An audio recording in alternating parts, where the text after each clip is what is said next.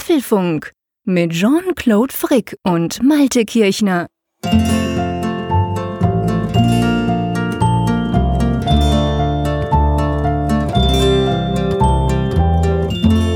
Herzlich willkommen zum Apfelfunk, dem Podcast rund um Apple-Themen.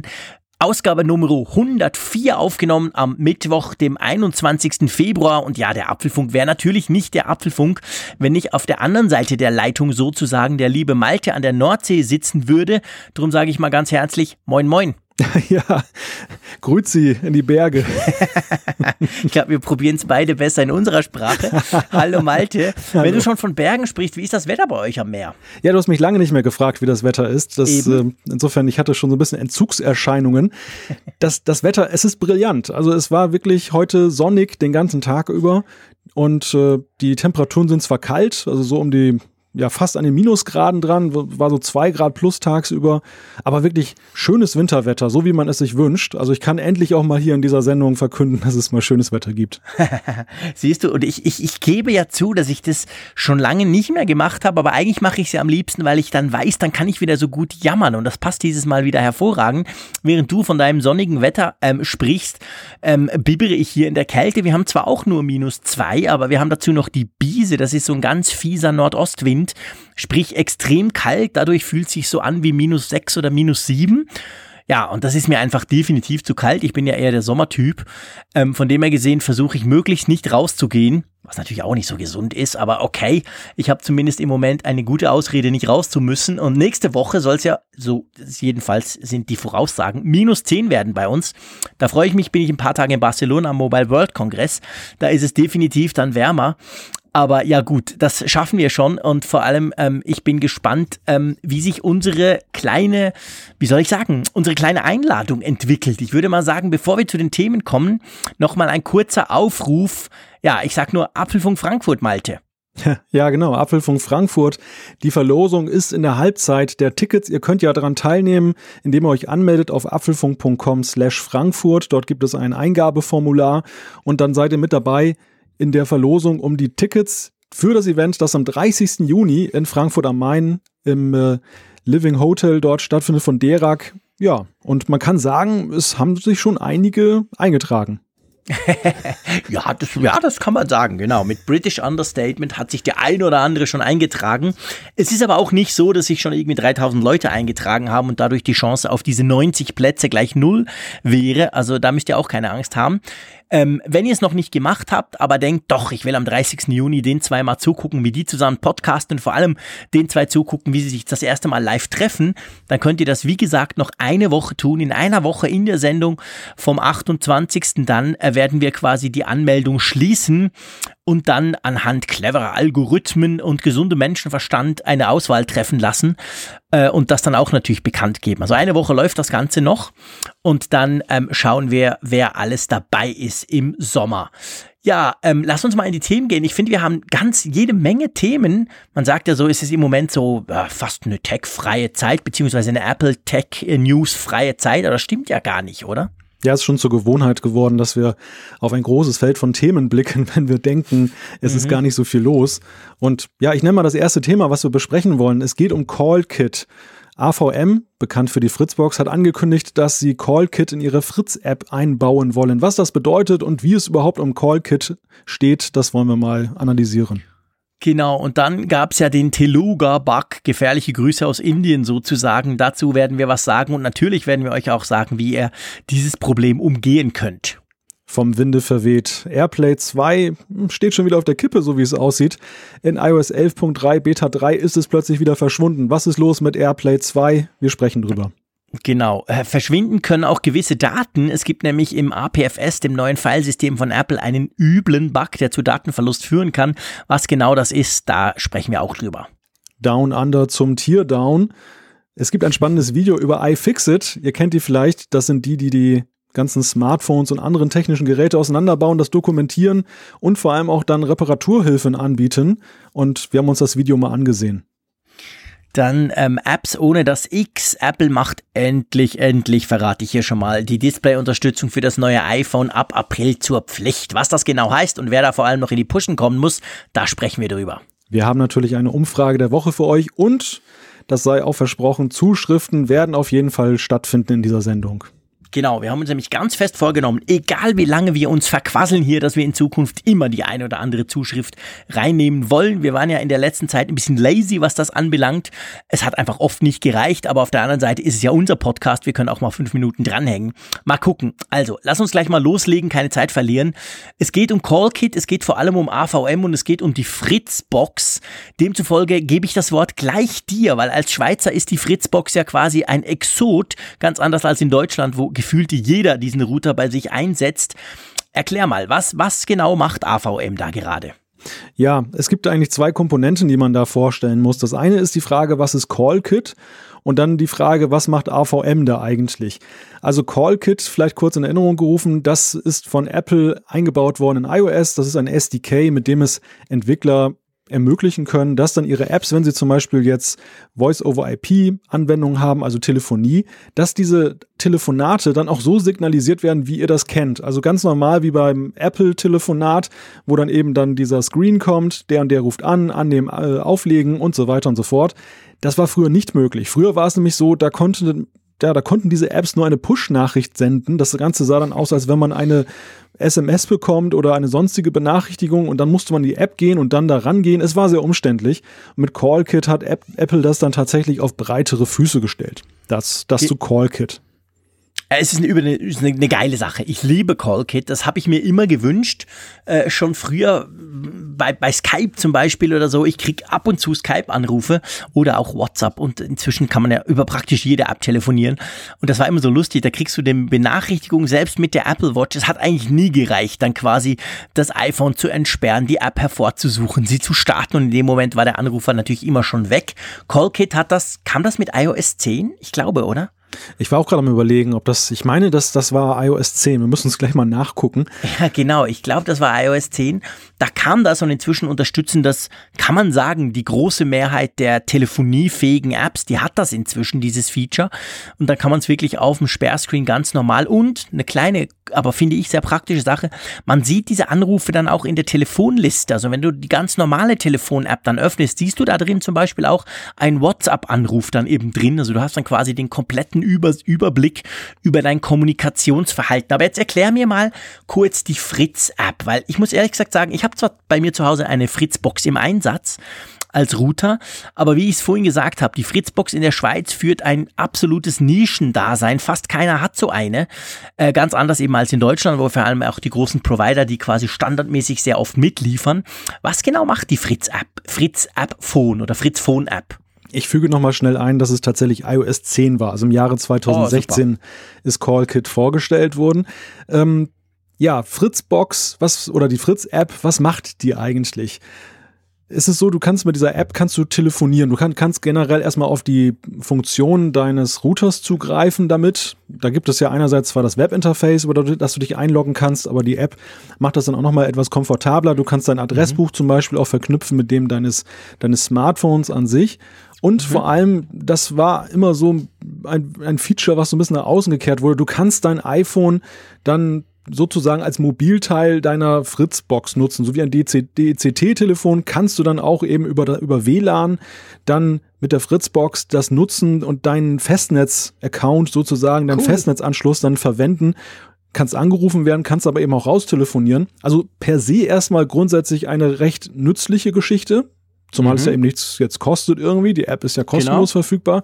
Aber es hakte halt daran, meines Erachtens, dass das mit der Signalisierung von Anrufen nicht vernünftig funktioniert hat. Dass es dann tatsächlich nur diese Push-Nachricht gab. Und das muss ich auch sagen, also zumindest in meiner Erfahrung, bei mir kam die irgendwie nie an. Also ich, ich habe das Problem, dass das okay. iPhone zeigt nie etwas an mit der Fritz-App Phone, dass da jemand anruft.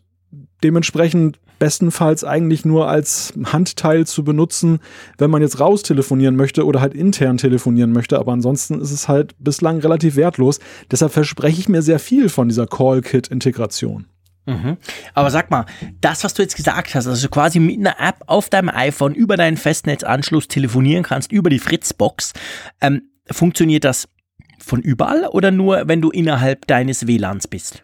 Das funktioniert erstmal zunächst innerhalb deines WLANs okay. natürlich, aber du kannst ja mit der Fritzbox dir auch ein VPN konfigurieren, also ein Virtual ah. Private mhm. Network, über das mhm. du dich dann von außen mit deiner Fritzbox verbinden kannst. Das ist ohnehin recht nützlich, weil du ja zum Beispiel auch den Anrufbeantworter dann mhm. aus der Ferne abhören kannst. Du kannst dann auch deine Anrufliste in der Fritzbox einsehen und so weiter und so fort. Es gibt ja mittlerweile ein riesiges Instrumentarium an Sachen, was man mit der Fritzbox machen kann.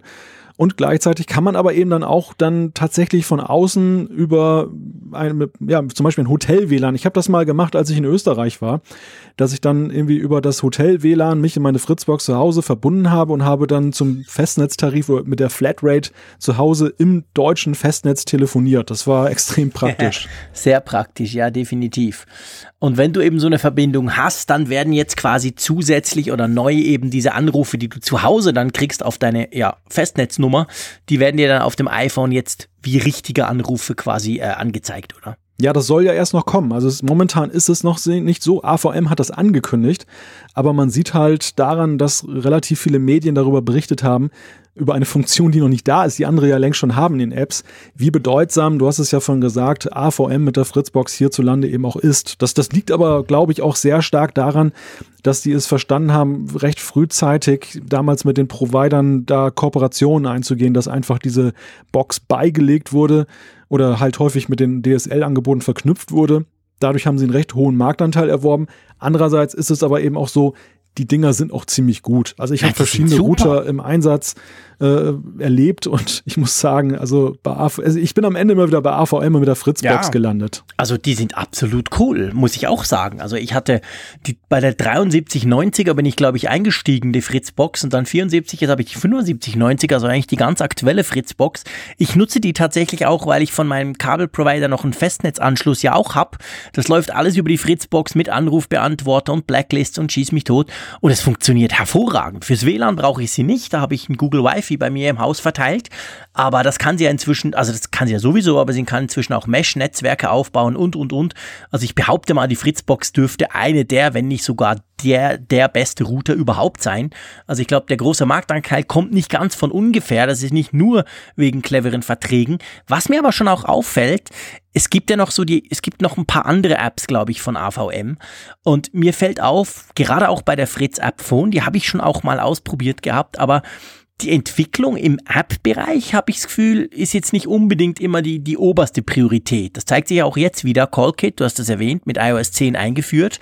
AVM kündet jetzt eineinhalb Jahre später an, dass sie es dann noch einbauen. Das heißt aber ja auch noch nicht, dass es heute oder morgen kommt. Ähm, Täuscht mich der Eindruck oder sind die in Sachen App-Entwicklung jetzt nicht unbedingt auf der schnellen Überholspur? Die sind definitiv nicht auf der Überholspur, was die App-Entwicklung angeht. Das muss man auch an dieser Stelle mal sagen. Bei allem Lob, was wir mhm. jetzt über die Hardware und die Funktionalitäten gesagt haben, aber bei den Apps ist es so, sie bieten zwar sehr viel an, es gibt unterschiedlichste Apps, wobei ich mich teilweise auch frage, warum man das nicht in eine App verpackt, also ob es dann mhm. immer dann auch verschiedene Apps für diese unterschiedlichen Einsatzzwecke braucht. Ich will es mal in Frage stellen, aber vor allem wenn die Apps nicht vernünftig gepflegt werden, dann ist es ein Problem. Und das fängt damit an, diese Fritz-App Phone, ich habe sie hier gerade mal aufgerufen, die ist zum Beispiel noch nicht für das iPhone 10 optimiert. Nun ist es natürlich kein Wunder, wenn du gerade erwähnt hast, CallKit ist schon fast zwei Jahre alt und ist immer noch nicht integriert, dass sie dann das iPhone 10 nicht auf der Pfanne haben, ist dann auch nicht weiter verwunderlich. Mhm. Und, und das sind all so Dinge, wo ich dann sage, ja, dann das, das, das schmälert unnötig den, den eigentlich positiven Eindruck, der, der, ja, genau. den diese Fritzbox hinterlässt und, und ihre Möglichkeiten und auch mit CallKit. Ich habe mir heute mal das API spaßhalber angeguckt, wie das mhm. äh, zu implementieren ist. Ich finde, so gravierend kompliziert ist das eigentlich nicht. Es geht ja hier im Wesentlichen nicht darum, ähm, Voice-over-IP-Telefonie zu ermöglichen. Das ist schon wesentlich komplizierter. Das könnte ich zum Beispiel nicht programmieren. Aber die, es geht ja hier um die Frage, wie signalisiere ich diesen Anruf? Mhm. Und ähm, da bietet Apple halt ein API an, das eben so aussieht, wie die APIs bei Apple immer aussehen, relativ überschaubar, gut dokumentiert. Mhm. Also nach meinem Gefühl jetzt nicht so ein Ding, wo man zwei Jahre braucht, um es zu implementieren. Und ich meine, diverse andere haben es ja auch vorgemacht, dass es keine zwei Jahre braucht, das zu implementieren. Ja, genau. Also insofern ist das schon etwas fragwürdig, dass sie so lange gebraucht haben und vor allem ja auch jetzt noch sagen, sie brauchen noch bis zum Herbst, um es tatsächlich dann in die Tat ja, umzusetzen. Genau. Ja, also dann freuen wir uns mal, was AVM da macht und hoffen, dass es ein bisschen früher kommt als Herbst. Ähm, Gibt es zu CallKit sonst noch was Wichtiges zu sagen oder wollen wir weiter schreiten? Ja, eine kleine Anmerkung noch. Du hast vorhin erwähnt, dass bei dir CallKit ja schon in der Praxis auch angekommen ist, weil du durchaus ja auch über Skype und andere Apps telefonierst. Mhm.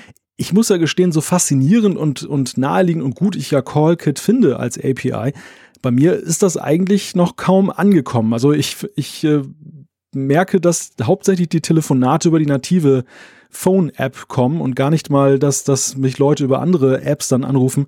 Die Frage, die ich mir gestellt habe, ist das jetzt nur mein merkwürdiges Telefonieverhalten oder ist es vielleicht auch so, dass das noch so die alte Gewohnheit ist einfach, dass, dass man, dass das noch gar nicht so in der dass das viele das noch nicht realisiert haben, dass sie diese neuen Möglichkeiten haben, dass man eben auch viel besser oder gleichwertig über andere Apps telefonieren kann.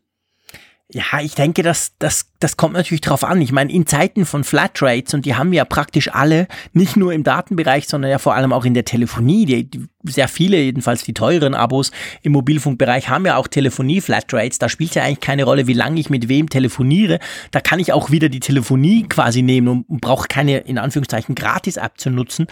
Ähm, bei mir ist es so, mir fällt auf, ihr wisst, ich telefoniere extrem viel und ich bin tatsächlich, glaube ich, der Einzige. Alle, die ich frage, sagen, was, du telefonierst? Ich telefoniere fast nie.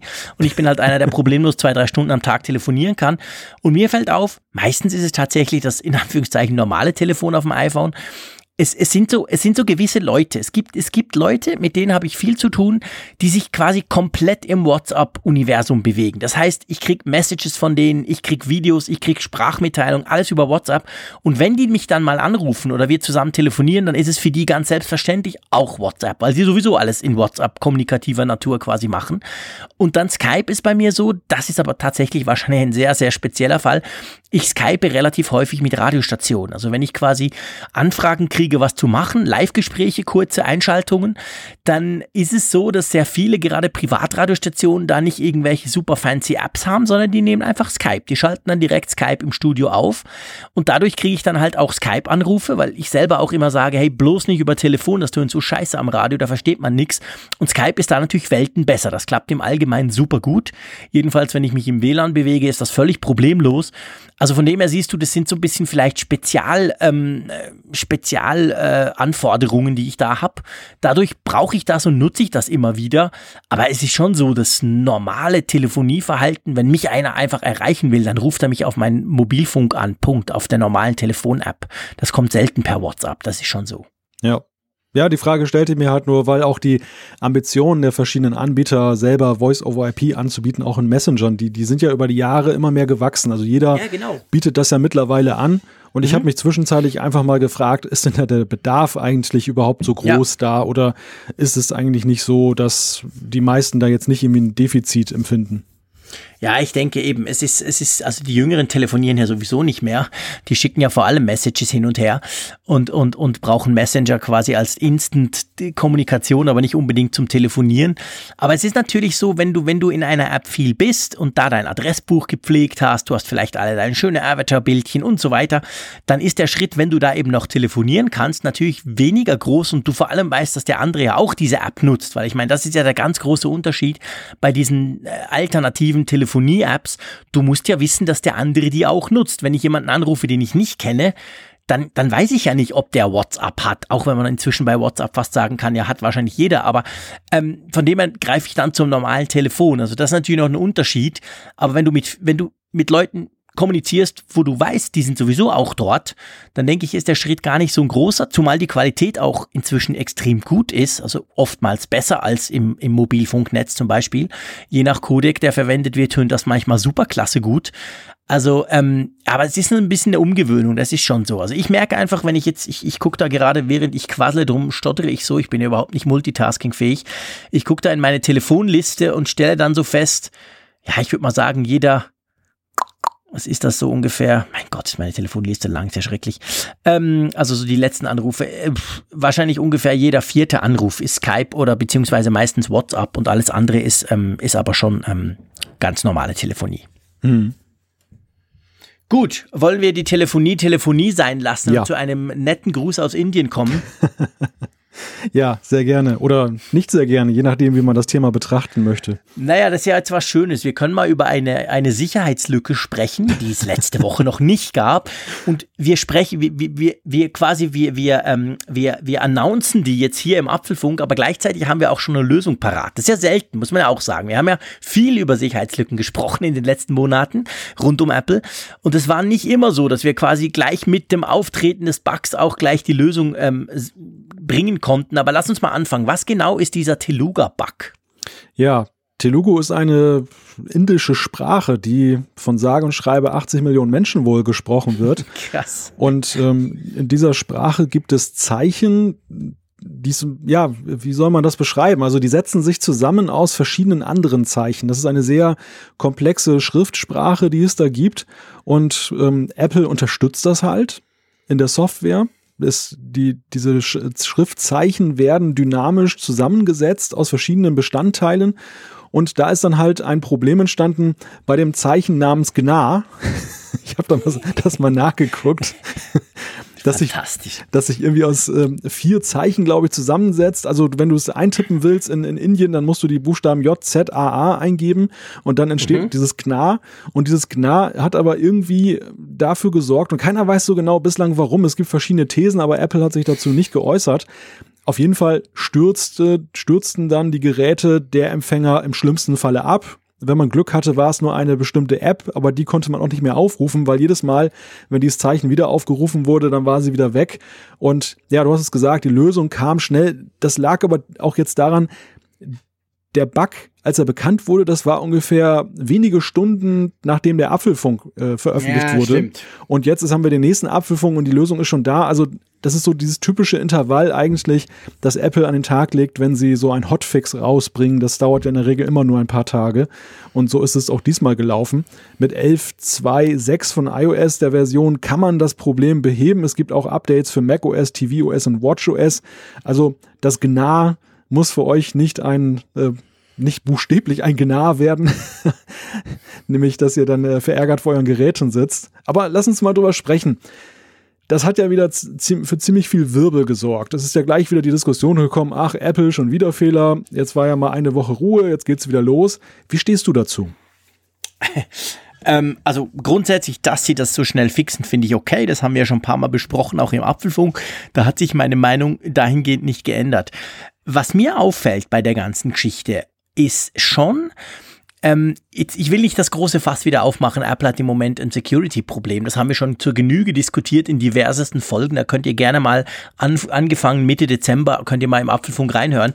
Da haben wir genug drüber gesprochen. Aber was mir auffällt jetzt gerade in diesem ganz spezifischen Bug, Apple scheint, ich sag's mal salopp, ein Problem irgendwie mit Zeichensätzen zu haben. Weil lustigerweise bei Android hörst du nie sowas. Da liest du nie, dass quasi die Nachrichten-App crasht oder sogar das ganze Smartphone, weil irgendein Chinese ein komisches Zeichen schickt. Bei Apple ist ja das beileibe nicht das erste Mal. Es gab ja schon diverse genau solche Bugs. Gerade vor 11.2.5, korrigier mich, hatten wir doch das gleiche Problem. Da war es irgendeine andere, das, das war irgendeine URL, eine komische, und dann ist die Vorschau abgecrashed und wenn du Pech hattest, dein ganzes iPhone.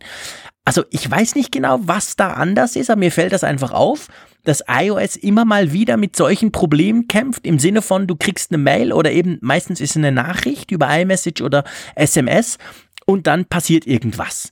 Täusche ich mich oder warum ist das bei Android kein Problem? Das ist eine gute Frage. Also ich habe heute gelesen, dass das Apple, was die Unterstützung solcher Sprachen angeht, aber allerdings auch über das Maß hinausgeht, was andere Hersteller an den Tag legen. Ich weiß nicht, wie es jetzt in diesem speziellen Fall ist, aber möglicherweise liegt es einfach daran, dass sie da auch jetzt eine sehr komplexe Schriftsprache unterstützen, wo andere einfach sagen, nö, ihr habt doch lateinische Zeichen, die könnt ihr doch auch benutzen. Also ja gut, das, stimmt. vielleicht ist es das, das, das, das ja, das könnte in diesem Fall das Problem sein.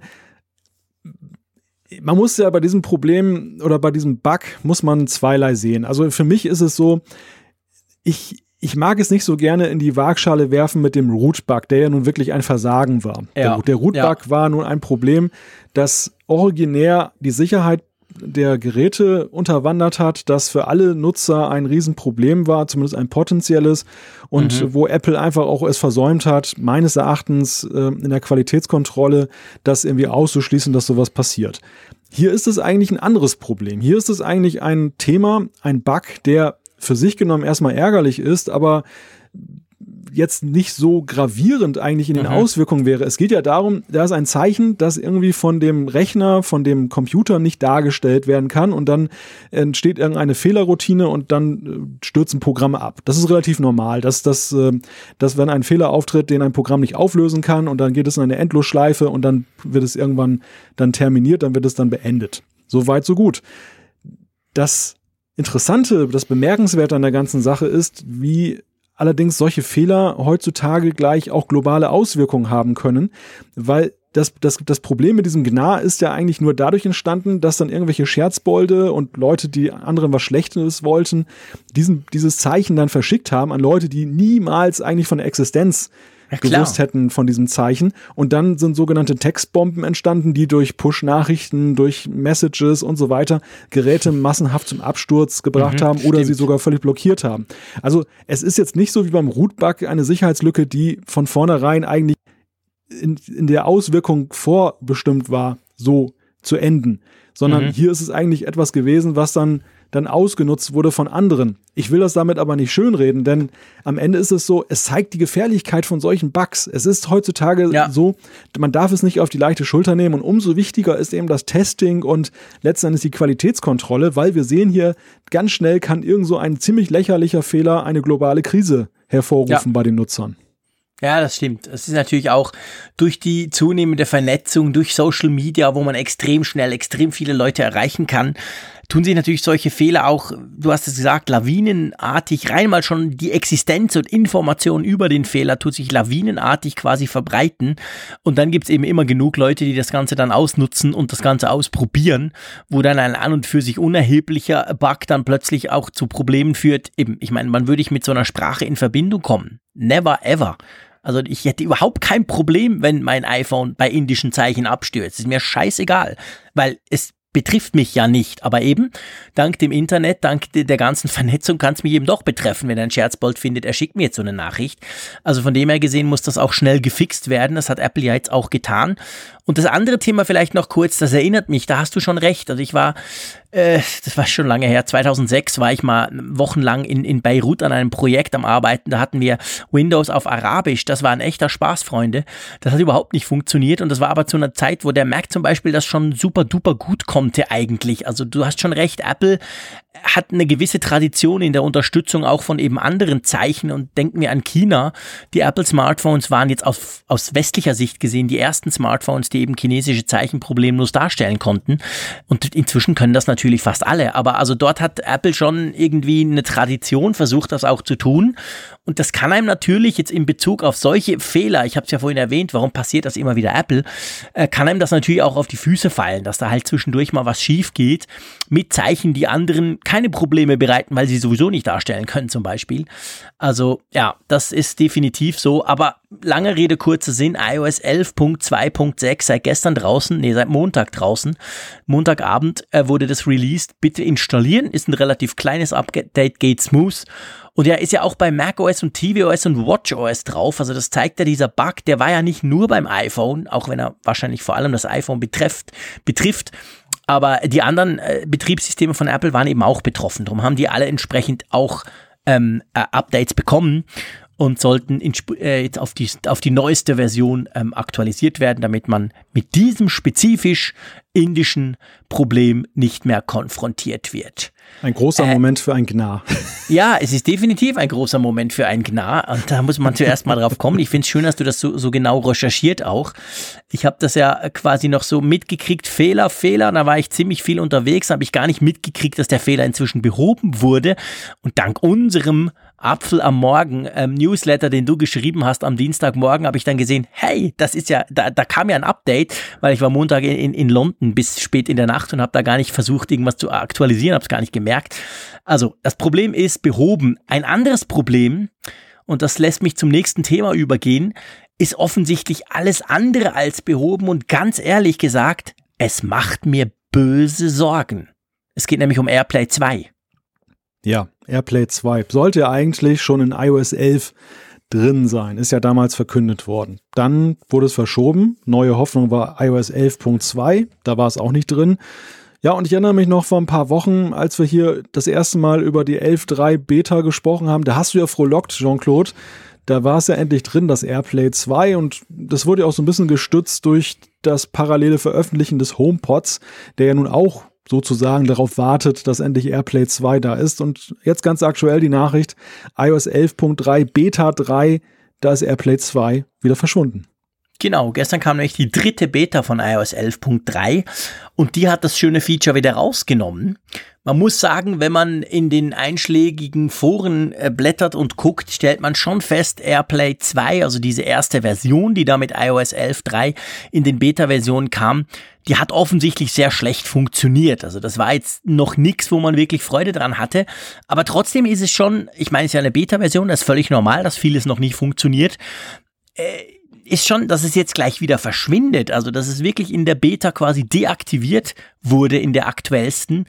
Das ist schon noch so ein Zeichen. Aber lass uns mal, bevor wir das einordnen, vielleicht die, die jetzt denken, hey Mensch, was quasseln die da über AirPlay 2? What the hell? Was würde uns denn AirPlay 2 eigentlich bringen, wenn wir es denn mal hätten? Ja, im Wesentlichen ist es halt die Multiroom-Unterstützung, beziehungsweise mehrere Geräte parallel ansprechen zu können, was ja bislang so nicht möglich ist. Genau, also quasi du könntest, ähm, es geht ja nicht nur um den HomePod, also ich könnte ja auch eine Boombox haben, ich könnte noch irgendwas anderes, einen schönen Bluetooth-Lautsprecher, der Airplay-fähig ist, haben und dann könnte ich die eben halt gleichzeitig ansteuern und dadurch zum Beispiel in beiden Kinderzimmern das gleiche abspielen oder irgend sowas.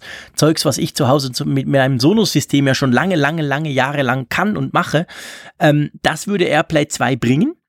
Und in Bezug auf den HomePod spezifisch natürlich wäre dadurch die Möglichkeit auch gegeben, dass man eben zwei HomePods sich hinstellt und die, die dann quasi zu einem Stereopart zusammen äh, bastelt, äh, softwaretechnisch gesprochen, und dann hat man eben Stereo-Sound. Also schon Dinge, die ich finde, die nicht ganz unwichtig sind und die Funktionalität von AirPlay ganz generell massiv erweitern würden. Jetzt ist das Ding wieder draußen. Denkst du, dass jetzt mal aus Entwicklersicht, du bist ja auch Entwickler, denkst du, das heißt, dass wir es jetzt mit iOS 11.3 gar nicht sehen oder ist das quasi mehr so der, der Moment so im Sinn von, hey, danke, wir haben genug Feedback gekriegt, ja, es läuft noch nicht sauber, wir bringen es dann wieder? Also für mich heißt das eigentlich erstmal, dass sie augenscheinlich das nochmal grundlegend überarbeiten wollen, dass sie es rausgenommen mhm. haben. Denn in einer Beta-Phase wenn etwas drin bleibt und, und weiterentwickelt wird, dann, dann, ähm, ja, dann bleibt halt die Basis erhalten. Aber hier ist möglicherweise ein Problem aufgetaucht, wo man gesagt hat, da müssen wir grundlegend daran. Da, da ist es jetzt Quatsch, in der Beta 3 jetzt dann irgendwie nochmal dran rumzupatchen, dass es einigermaßen läuft. Wir nehmen es raus und vielleicht kommt es mit Beta 4 dann nochmal wieder. Also das, das ist so, ich, ich würde nicht sagen, dass es jetzt klar ist, dass das eben raus ist für 11.3, denn der mhm. Druck, das rauszubringen, ist mit dem HomePod jetzt ja doch immens höher als jetzt so in den letzten Monaten, als der HomePod noch nicht nicht da war. Da waren zwar auch viele, die darauf gewartet haben, aber ja, für, für, den HomePod ist das jetzt natürlich ein echter Showcase-Fall. Und, und, wenn Apple das nicht hinkriegt, und das kommt womöglich erst mit iOS 11.4 oder gar iOS 12 dann, dann zur WWDC, das wäre natürlich dann äh, PR-technisch ein Desaster für den HomePod, der ja sowieso schon vielfach in die Kritik geraten ist, aufgrund seiner eingeschränkten Möglichkeiten. Also das, das, das glaube ich nicht. Ich könnte mir echt vorstellen, dass sie jetzt nochmal rangehen und das ähm, versuchen in der 11.3 hinzukriegen. Mhm. Man muss allerdings auch dazu sagen, das ist natürlich auch ein ganz anderes Kaliber, was die jetzt vorhaben mit Airplay 2 gegenüber Airplay 1. Airplay ja, 1 war ja nur die Sache, du kannst ein externes Device ansteuern, das es als als Lautsprecher genutzt mhm. wird. Und da musst du halt dann irgendwie ein Verbindungsprotokoll haben, dass die beiden sich verstehen, dass die Daten übermittelt werden. Wir wissen ja auch, es gab auch immer einen ziemlichen Time-Lag in der Übertragung. Und das könnte genau auch eines der Probleme sein bei, bei AirPlay 2. Denn wenn du mehrere Geräte gleichzeitig ansteuerst, und die womöglich noch in einem Raum stehen, also Stichwort den HomePod sozusagen Stereo mit zwei HomePods irgendwo installieren, da darf natürlich keine Mikrosekunde dazwischen sein oder eine Mikrosekunde vielleicht schon, aber gar keinen Fall jetzt eine Sekunde mit einem, mit einem Versatz, weil sonst hast du einen Kanon und nicht das, was du hören wolltest. Ja, ja, genau. Und, und das macht die ganze Sache natürlich schon deutlich anspruchsvoller und sorgt vielleicht für die Probleme an der Stelle. Ja, klar. Also ich meine, das, das, das, das sei unbenommen. Also es ist natürlich, wie du sagst, Airplay 2 ist eine ganz eine andere Liga Und das ist schon nicht einfach so easy peasy, wir beamen da mal ein bisschen Musik hin. Also ich meine, und vor allem, man, man sieht ja, also erstens, wenn es nicht ganz perfekt funktioniert, merkt das sofort jeder. Wenn zwei Lautsprecher nicht komplett synchron sind nach spätestens 20 Millisekunden Versatz, hört da, hörst du das auch als völlig normaler Mensch und nicht als irgendwie Radiofreak. Ähm, von dem her gesehen, das muss eben perfekt funktionieren. Auf der anderen Seite sage ich da natürlich einfach ganz frech, ja, aber hey, zum Beispiel Sonos macht das seit Jahren. Das geht da auch. Ich kann mit einem Klick in der App quasi alle meine Lautsprecher gleichschalten und ich kann rumwandern in meinem Haus. Das ist absolut perfekt synchron. Das funktioniert schon lange. Also das ist jetzt trotzdem nichts, was neu erfunden werden muss. Aber ähm, gut, du kannst jetzt einwerfen, hey, aber mit dem iPhone läufst du gleichzeitig rum, deine Boxen beim Sonos stehen, stehen still. Also gebe ich dir recht, es ist nicht, es ist nicht zu verachten. Auf der anderen Seite, sie haben es an der WWDC angekündigt, das war, ähm, ja, was war das, Anfang Juni 2017. Ja. Sie hatten ja auch ein bisschen Zeit, das zu implementieren, oder? Ja, ich will das nicht bagatellisieren, ganz im Gegenteil. es ist, es ist ja so, ähm, du sagst es gerade, der, der Zeitraum ist immens und ich gehe ja davon aus, wenn ich jetzt ein Highlight-Feature habe, so wie AirPlay 2, was ich so deutlich bewerbe nach draußen, dass ich zumindest über das Stadium der Grundlagenforschung hinaus bin. Also, dass es im Grunde ja, genommen also irgendwo stabil läuft. Ja. Und ähm, dann mu musst du halt noch Feintuning machen. Dass das Feintuning bei der Software manchmal sehr lange dauern kann, weil Detailprobleme ja. dann doch größer sind als angenommen. Das kann alles passieren. Aber hier habe ich den Eindruck, bei dem Zeitrahmen mittlerweile, die haben da womöglich irgendwas angekündigt, wo sie noch ganz am Anfang standen. Also so wirkt es zumindest. Ja, genau. Denn es, es geht ja immer wieder irgendwo ja völlig an den Anfang zurück, die, diese ja, Entwicklung genau. von dem Ding. Ist ja nicht so, dass du irgendwie mal einen Zwischenstand kriegst von wegen, ich meine, Apple ist ja auch gerne mal dabei zu sagen, die Funktion ist noch Beta. Ja, genau. Beim Porträtmodus hatten wir das zum Beispiel und bei Portrait Lightning hatten wir es auch jetzt zuletzt, dass sie dann eben Sachen rausgehauen haben und haben öffentlich auch gesagt, ja, das, es läuft an sich, aber es ist noch nicht 100%, deshalb nennen wir es Beta. Siri war auch jahrelang Beta und hier ist nicht Die mal. Ist immer noch Beta. Ist das denn offiziell mal aufgelöst worden? ja, ja, ich glaube schon, ja. Okay. Wir wollen jetzt das, das, das, das Siri-Fass machen wir heute nicht auf. Das haben wir in den letzten Sendungen, hatten wir zur Genüge Apfelfunk 103.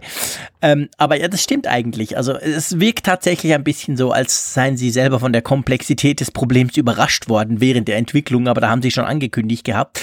Ja, warten wir mal. Nichtsdestotrotz, es wäre eine ganz, ganz coole Sache. AirPlay 2 würde definitiv viel bringen, nicht nur dem HomePod, eben auch allen anderen ähm, updatefähigen Bluetooth-Lautsprechern, von denen es ja jede Menge gibt und die, die ja durchaus super praktisch sind zum Teil.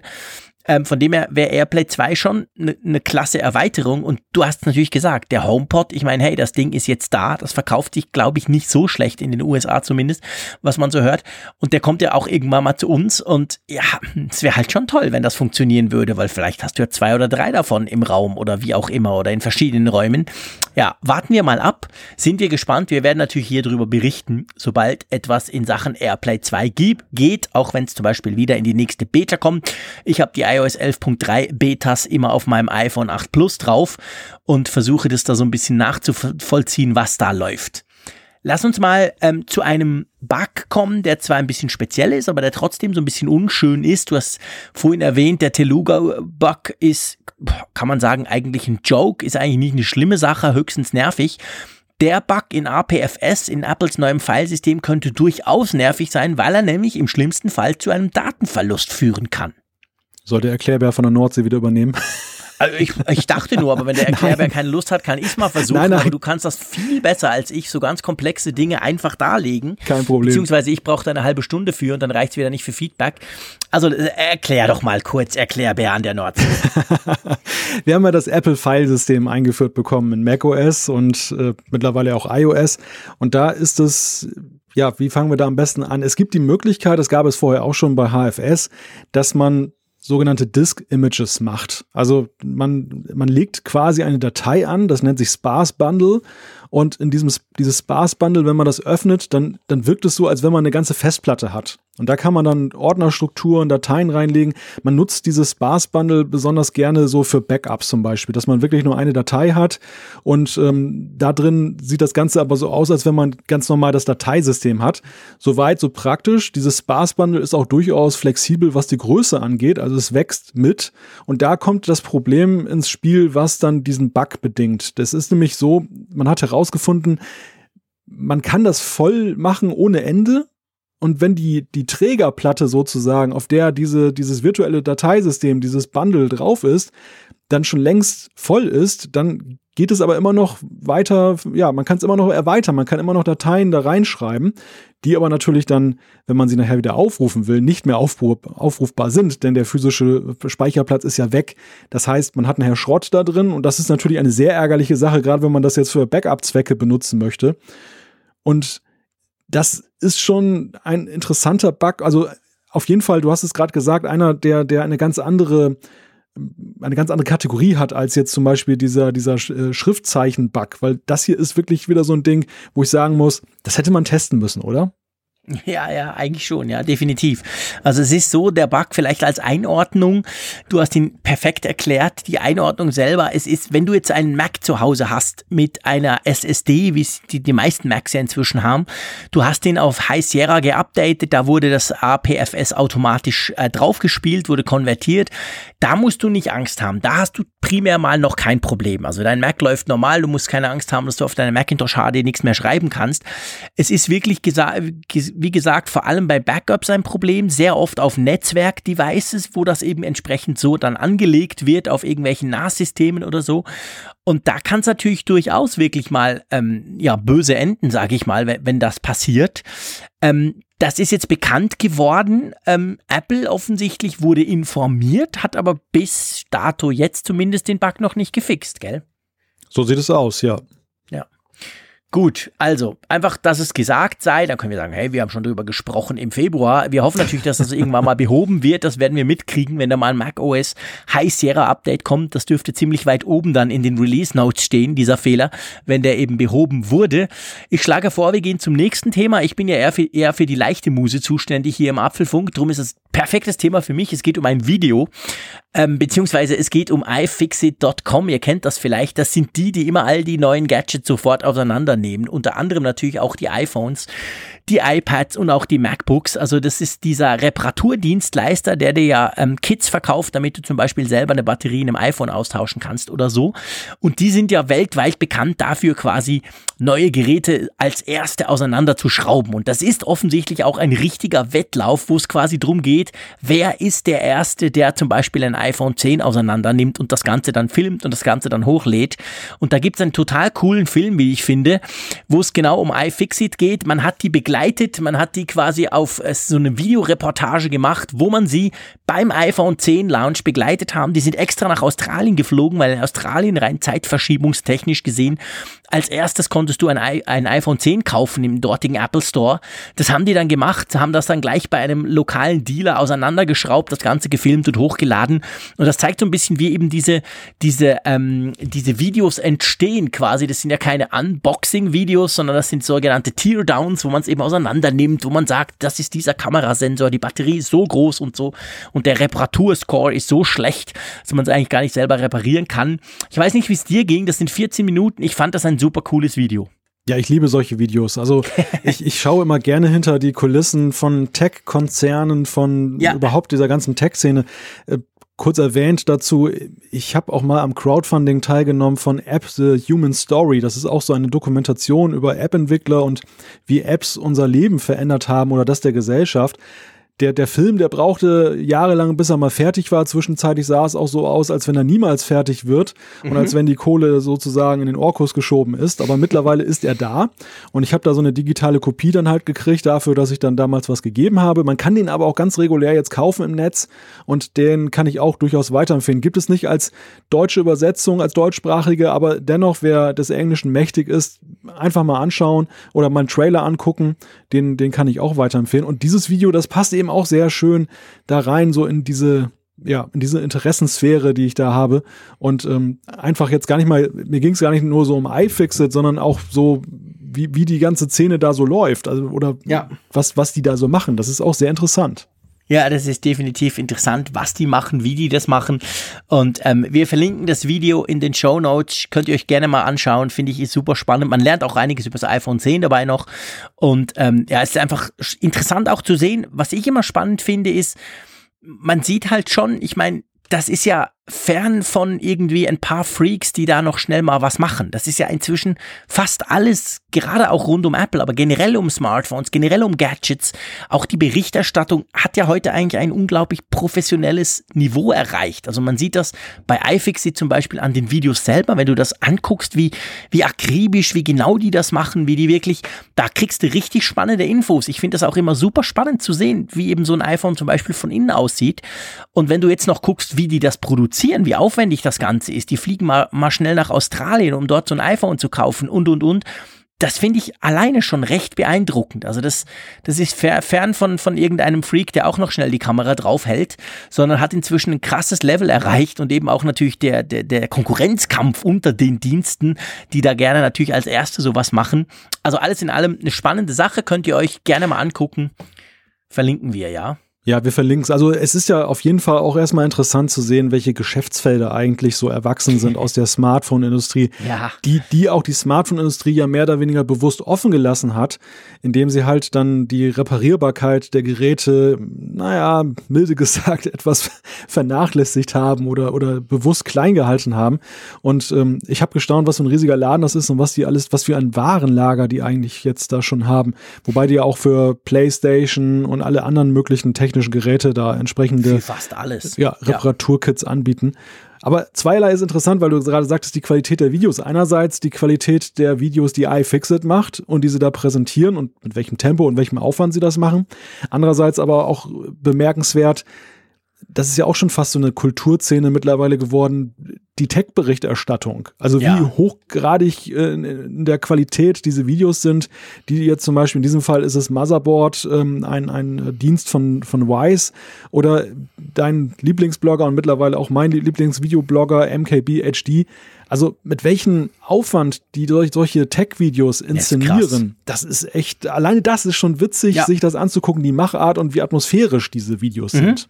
Ja, genau. Also das, das ist, das ist mit ein Grund, warum ich auch so gerne auf YouTube Tech-Videos gucke, eben von, von halt wirklich, ich sag mal, Profi-YouTubern. Die machen das mit einem unglaublich, mit einer unglaublichen Professionalität ich habe früher auch mal selber ein bisschen Fernsehen gemacht und ich kenne viele, die im Fernsehen arbeiten und ich weiß, wie unglaublich aufwendig eigentlich alles ist, was, was, was mit Bild zu tun hat.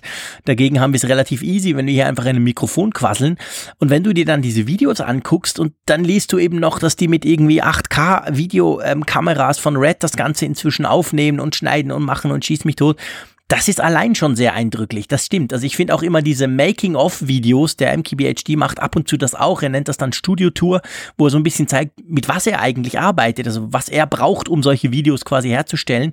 Andere machen das auch. Das allein finde ich auch super interessant und da staune ich immer wieder und denke, boah, krass. Also wenn man das noch mit ein paar Jahren zurück vergleicht, was da für Videos im Netz rum waren, ich meine, heute, es ist ja auch krass, du musst gar nicht anfangen, selber Videos zu machen, weil es ist brutal, was andere schon machen und wie gut die das machen. Also da musst du schon, da musst du schon sehr gut sein, um da nur einigermaßen mithalten zu können.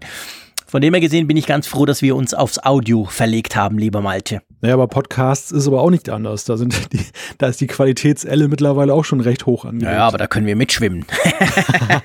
Sagst That's du. the difference, mein Freund. genau, ja, na, klar, also logisch. Aber ich meine, ja. ich sag's mal so, beim, das war schon früher so. Also ich, ich mache ja seit, seit ich 15 bin Radio und habe dann ein bisschen Fernsehen gemacht und bin halt eigentlich wieder so ein bisschen zurückgekommen zum Radio. Auch einfach, weil ich gesagt habe, hey, beim Radio, und das ist egal ob Radio oder jetzt Podcast, ist es halt so, ich sag's mal salopp, da kommt's vor allem auf den Inhalt an. Also da kannst du dich auch als Macher, kannst du dich extrem drauf fokussieren und konzentrieren, was du eigentlich sagst. Und die Technik, die ist noch, ich sag mal, handelbar. Auch bei einer Radiostation, das ist alles einigermaßen machbar. Beim Fernsehen ist es halt schon so, und ich meine, YouTube hat inzwischen eben oft ein Level von Fernsehen erreicht oder sogar darüber hinaus.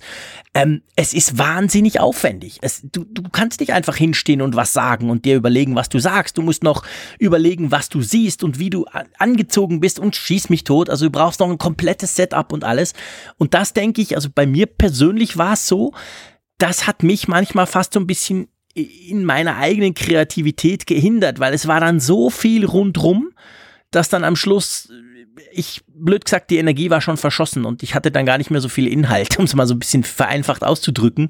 Und das ist das, was ich beim Audio in, in, in der Form sehr schätze, dass man einfach es braucht nicht allzu viel, es braucht schon einiges und die Qualität ist, finde ich, gerade auch im Podcast-Bereich extrem wichtig. Das fällt mir immer wieder auf. Es gibt durchaus auch Podcasts, die, wie ich finde, rein qualitativ scheiße tönen, auch wenn sie super clevere Sachen sagen. Aber sonst generell ist es so, du konzentrierst dich sehr stark auf den Inhalt selber und, und weil, weil nicht viel eine Rolle spielt und die, die das hören, natürlich auch. Ich meine, wie bist du jetzt angezogen? Das interessiert niemanden. Ja, ja, Gott sei Dank. Aber ja, Gott sei Dank. Ja, bei mir sowieso, definitiv. Mich will ja niemand sehen. Aber zuhören tun offensichtlich doch einige Leute. Also von ja. dem her gesehen, das meine ich. Weißt du, ich, ja, ich will ja. das nicht, ich will das nicht vergleichen, ich will das nicht gegenüberstellen. Auf keine Art und Weise. Ich würde mir das auch nie zutrauen, in dieser Frequenz zum Beispiel YouTube-Videos in dieser Qualität zu produzieren. Wohingegen beim Audiobereich ich mir das durchaus zutraue, etwas Cleveres, äh, interessant rüberzubringen. Einfach weil es ein ganz anderes Medium ist ja, ein anderes Medium und du hast es ja schon so ein bisschen benannt, die, die Unmittelbarkeit, die du eben bei bei Audiomedien mhm. hast oder auch bei Textmedien, die ist halt einfach größer als bei, bei Bildmedien, weil du das Problem hast beim Bild, du musst halt das Bild erstmal haben. Also es, die Geschichte genau. ist schnell erzählt, aber das zu illustrieren ist dann manchmal doch schwierig. Und da muss man echt sagen, dass bei den Tech-Videos einerseits halt eine sehr hohe Aktualität ist. Das zeigt ja auch dieses iFixit-Beispiel, um nochmal darauf zurückzukommen, die ja nun wirklich Stunden nach dem ersten Verkauf eines iPhones dann schon ein entsprechendes Video in professioneller Qualität dann haben oder auch Bilder. Mhm. Und äh, Andererseits muss man auch sagen, es hat sich auch stilistisch etwas da herausentwickelt, was sich ja so völlig auch frei gemacht hat, so von dem Stil, den wir eigentlich aus dem Fernsehen kennen. Also wenn ich mir den MKB HD angucke, ja. ähm, das ist nicht zu vergleichen mit klassischem Fernsehen. Das, das hat so einen Nein. ganz anderen Style. Ja. und äh, hat seinen Reiz und das ist auch unter kulturellen Gesichtspunkten dann ja auch durchaus bemerkenswert, was da so gekommen ist. Ja, definitiv. Das ist super, super spannend. Ähm, und ich, und ich, ich gucke es auch lieber als Fernsehen, by the way. Also solche, solche wirklich super gut professionell produzierten YouTube-Videos, die schaue ich alle mal lieber als irgendeine Fernsehsendung. Das ist einfach eine andere Art, da hast du auch recht. Das ist eigentlich nochmal ein anderes Medium. Gut, also lange, lange, lange, langes Bild, kurzer Sinn. Schaut euch das mal an, wenn euch das interessiert. Finde ich eine coole Sache. Apropos anschauen, Malte. Ich behaupte jetzt mal, dass jeder iPhone 10 Nutzer wahrscheinlich zwischen eins und drei Apps hat, die er jeden Tag aufmacht, die er aber eigentlich nicht gern anschaut, weil sie nämlich immer noch nicht ans neue Displayformat des iPhone 10 angepasst sind. Würdest du diese Aussage unterstreichen? Ja, diese Wette würde ich durchaus dann ja nicht dagegen eingehen, sondern da würde ich genau zustimmen. Gerade weil nämlich einige große Namen da draußen nach wie vor dann bei ihren Apps, und da nenne ich jetzt mal beispielhaft Google, aber da ist zum Beispiel auch Amazon dabei mit ihrer Alexa-App, die bieten immer noch keine native Unterstützung des iPhone 10. Das heißt, der Screen ist letztendlich oben und unten etwas beschnitten und das ist halt extrem ärgerlich, weil es halt auffällt und man sich ja auch fragt, was braucht es so lange, warum kriegen die das in Monaten nicht hin, da einfach mal ihre App mit einem Update und es gibt ja gerade bei Google und auch bei Amazon ja ständig irgendwelche Updates für die App und da mhm. passiert einfach nichts und das ähm, ist ein Ärgernis, wo, wofür es aber hoffentlich wohl eine Lösung gibt, denn Apple hat angekündigt, dass sie ab April die Display-Unterstützung für das iPhone 10 zur Pflicht machen. Das ist jetzt kein verzweifelter Akt, weil sie feststellen, dass Google und Amazon das nicht machen und andere, sondern es ist schlichtweg Normalität, dass Apple nach einer gewissen Übergangszeit immer sagt, dass das jeweils aktuelle SDK, das ist jetzt iOS 11, dann halt jetzt Minimum ist. Also man kann nicht mehr mit iOS 10 die Sachen dann kompilieren und einreichen. Das machen sie schon seit Jahren so oder seit Anbeginn. Aber in dem Falle muss ich sagen, und deshalb wird es zum Thema, ist es auch schon irgendwo eine für die Nutzer doch jetzt bedeutsame und, und äh, hoffentlich positiv äh, spürbare Nachricht. Ja, definitiv. Ich meine, wir haben ja in einer der vorvorletzten Folgen über die Verkaufszahlen gesprochen. Wir, wir, wir haben die Quartalszahlen analysiert gehabt. Da kam ganz klar raus, das iPhone 10 hat sich unglaublich gut verkauft. Ähm, also es ist nicht so, dass es nur ein paar iPhone 10 User gibt. Das sind schon einige inzwischen. Und die nervt das eben. Ich meine, ich habe lange gewartet, äh, im Apfelfunk endlich mal über Google herziehen zu dürfen, mal wieder. Und jetzt mache ich das einfach. Ihr wisst alle, ich, ich nutze Google Inbox. Ich bin ein super großer Fan davon. Ich liebe diese, diese Art E E-Mail-Handling, diese Möglichkeit, E-Mails zurückzulegen, die mir dann wieder äh, vorkommen, etc. Damit mache ich eigentlich mein ganzes E-Mail-Handling. Funktioniert im Browser tiptop, äh, aber auf dem iPhone 10 ist diese App halt nicht angepasst. Und jetzt ist es nicht so, dass die keine Updates kriegt. Ich habe gezählt, es sind seit Release iPhone 10, also seit November, kamen ganz genau neun Updates von, von der Google Inbox App mit den üblichen Fehlerbehebungen und schieß mich tot aber die ist immer noch nicht angepasst. Und bei jedem Update denke ich, Mensch, verarscht ihr mich, Jungs? Das kann ja wohl nicht sein. Ihr, ihr schiebt da ein Update nach dem anderen raus, aber es ist immer, es sieht immer noch scheiße aus auf meinem iPhone 10.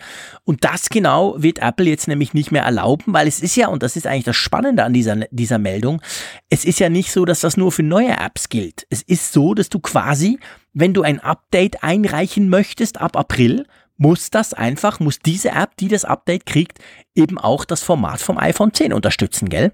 Genau. Irgendwann ist halt Schicht. Das ist ja auch schon so gewesen mit den 64-Bit-Apps, mit dem Umstieg von 32 auf 64. Und das haben wir auch erlebt mit Blick auf die Prozessorarchitektur, welche da unterstützt wird. Da gab es auch irgendwann mal einen Change und da war es dann auch irgendwann so, dass halt die App, wenn du sie aktualisieren wolltest, wenn du eine oder eine ganz neue einreichen wolltest, eine App, dass du eben dann entsprechende Unterstützung dann machen musstest oder du lässt sie einfach dann brach liegen.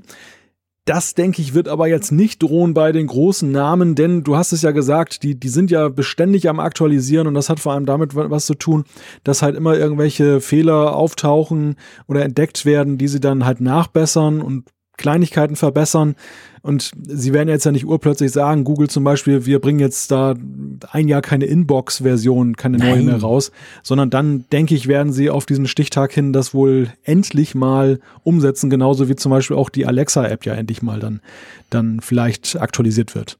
Genau, also ich denke, für die Großen ist es schlicht und ergreifend nur peinlich, aber die werden das natürlich machen. Für kleinere Apps ist es natürlich eventuell möglich, dass die eine oder andere tatsächlich dann quasi kein Update mehr kriegt, wenn sie es nicht hinkriegen oder so, oder halt länger keines mehr, bis sie das auch noch gemacht haben. Das ist schon auch möglich. Aber ich meine, das zeigt das Beispiel Google und Alexa, äh, zeigt ja eben eigentlich genau, ähm, es sind zum Teil eben auch noch große. Es ist nicht nur die Tank-App von deiner Lieblingstankstelle um die Ecke oder irgendwie die Restaurant-App, wo du damit Pizza bestellen kannst, sondern es sind zum Teil noch wirklich recht große eben Google Inbox, hallo, Millionen Downloads, ist ja jetzt nicht ein, ist ja jetzt nicht ein, ein Mini-Dienst von Google, die das auch noch nicht haben. Also von dem her gesehen bin ich persönlich super happy, weil das, ich gebe es gerne zu, diese App, die brauche ich gefühlte 4000 Mal am Tag und eigentlich nerv ich mich jedes Mal, wenn ich sie öffne, weil ich denke, pff, sieht einfach blöd aus. Und wenn da mal ein Update kommt, dann ähm, bitte jetzt mit der entsprechenden Unterstützung vom iPhone 10. Also von dem her gesehen, für uns Benutzer, sage ich mal, eine gute Sache. Und an dieser Stelle vielleicht nochmal der Hinweis auch, dass unsere ureigene, die App zum Apfelfunk, die heißt ja Funkgerät, die hat ja, glaube ich, am dritten Tag schon das iPhone 10 unterstützt. Die kann das. Also von dem her gesehen würde man doch eigentlich meinen, Google müsste das auch hinkriegen. Ja, gut, der Unterschied liegt aber vielleicht auch darin, dass unsere App dann auf den Standard-SDKs dann auch für das Quatsch, Aussehen wir haben einfach den aufbaut. viel cleveren Programmierer. Ja, ja. das hast du jetzt gesagt. Aber ja, ja. ich glaube, Google ist da ein Stück weit zum Verhängnis geworden, dass sie eben mit ihrem eigenen Design arbeiten, dass, dass sie dann dementsprechend dann auch, ähm, was die Dimensionen des Screens angeht, dann eigene Routinen dann geschaffen haben, die jetzt wahrscheinlich viel aufwendiger umzuschreiben sind, als wenn sie das Standard-Layout nutzen würden, von was, was Apps dann halt geboten wird von Apple. Und in einigen anderen Fällen ist das auch so. Ich glaube, zum Beispiel bei Amazon ist es auch das Thema, dass das, ähm, das UI von dieser App sieht ja durchaus ein bisschen individuell aus und da steckt dann irgendwie nicht das. Das hast du jetzt sehr schön gesagt. Ich hätte das jetzt ganz anders gesagt, aber ich halte mich zurück. Ich habe schon so oft Scheiße gesagt in diesem Podcast. Darum sage ich jetzt nichts. Aber ja, es sieht ein bisschen anders aus. Eher ungewohnt für Apple-Nutzer, stimmt. Ja, und das, und da, darin liegt dann, dann mit Sicherheit das Problem, das zu ändern. Du hast ja auch gesagt, einige aktualisieren nie. Also ich habe ja zum Beispiel auch eine App für ein, ein ähm, UKW-Sender, den ich im Auto habe, den ich per Bluetooth verbinden kann, um Musik dann übers Autoradio abzuspielen. Ich habe ja noch so ein ganz uraltes Autoradio mhm. nebenbei gesagt.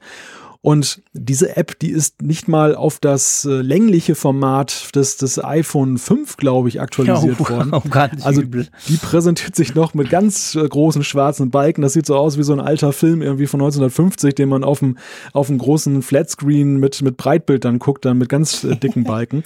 ja. Aber denen ist das dann auch augenscheinlich egal, weil das Produkt dann nicht mehr weiterentwickelt wurde oder man soll sich ein anderes Hardware-Teil kaufen und dann gibt es halt vielleicht auch eine neuere App. Ja, wahrscheinlich. Das, das, das sind so Ärgernisse, ich meine, das, das sind auch so bleibende Ärgernisse, weil diese Apps, du, man lässt sie drin, das ist ja auch gut so, weil sonst ist deine Hardware nutzlos. Klar. Aber auf der anderen Seite, da, da greifen auch nicht diese Mechanismen von Apple, dass sie eben die Entwickler mal dazu nötigen, Anführungszeichen, dass die mal sich jetzt an die aktuellen Gegebenheiten anpassen. Ja, das ist wahr. Das ist, das ist genau der Punkt. Da passiert natürlich nichts. Ich meine, die App, die werden natürlich noch eine gewisse Weile weiterlaufen. Das ist ja wahrscheinlich dann ähnlich wie bei 32 Bit auf 64 Bit irgendwann, aber der Schritt kommt ja dann meistens doch schon deutlich später.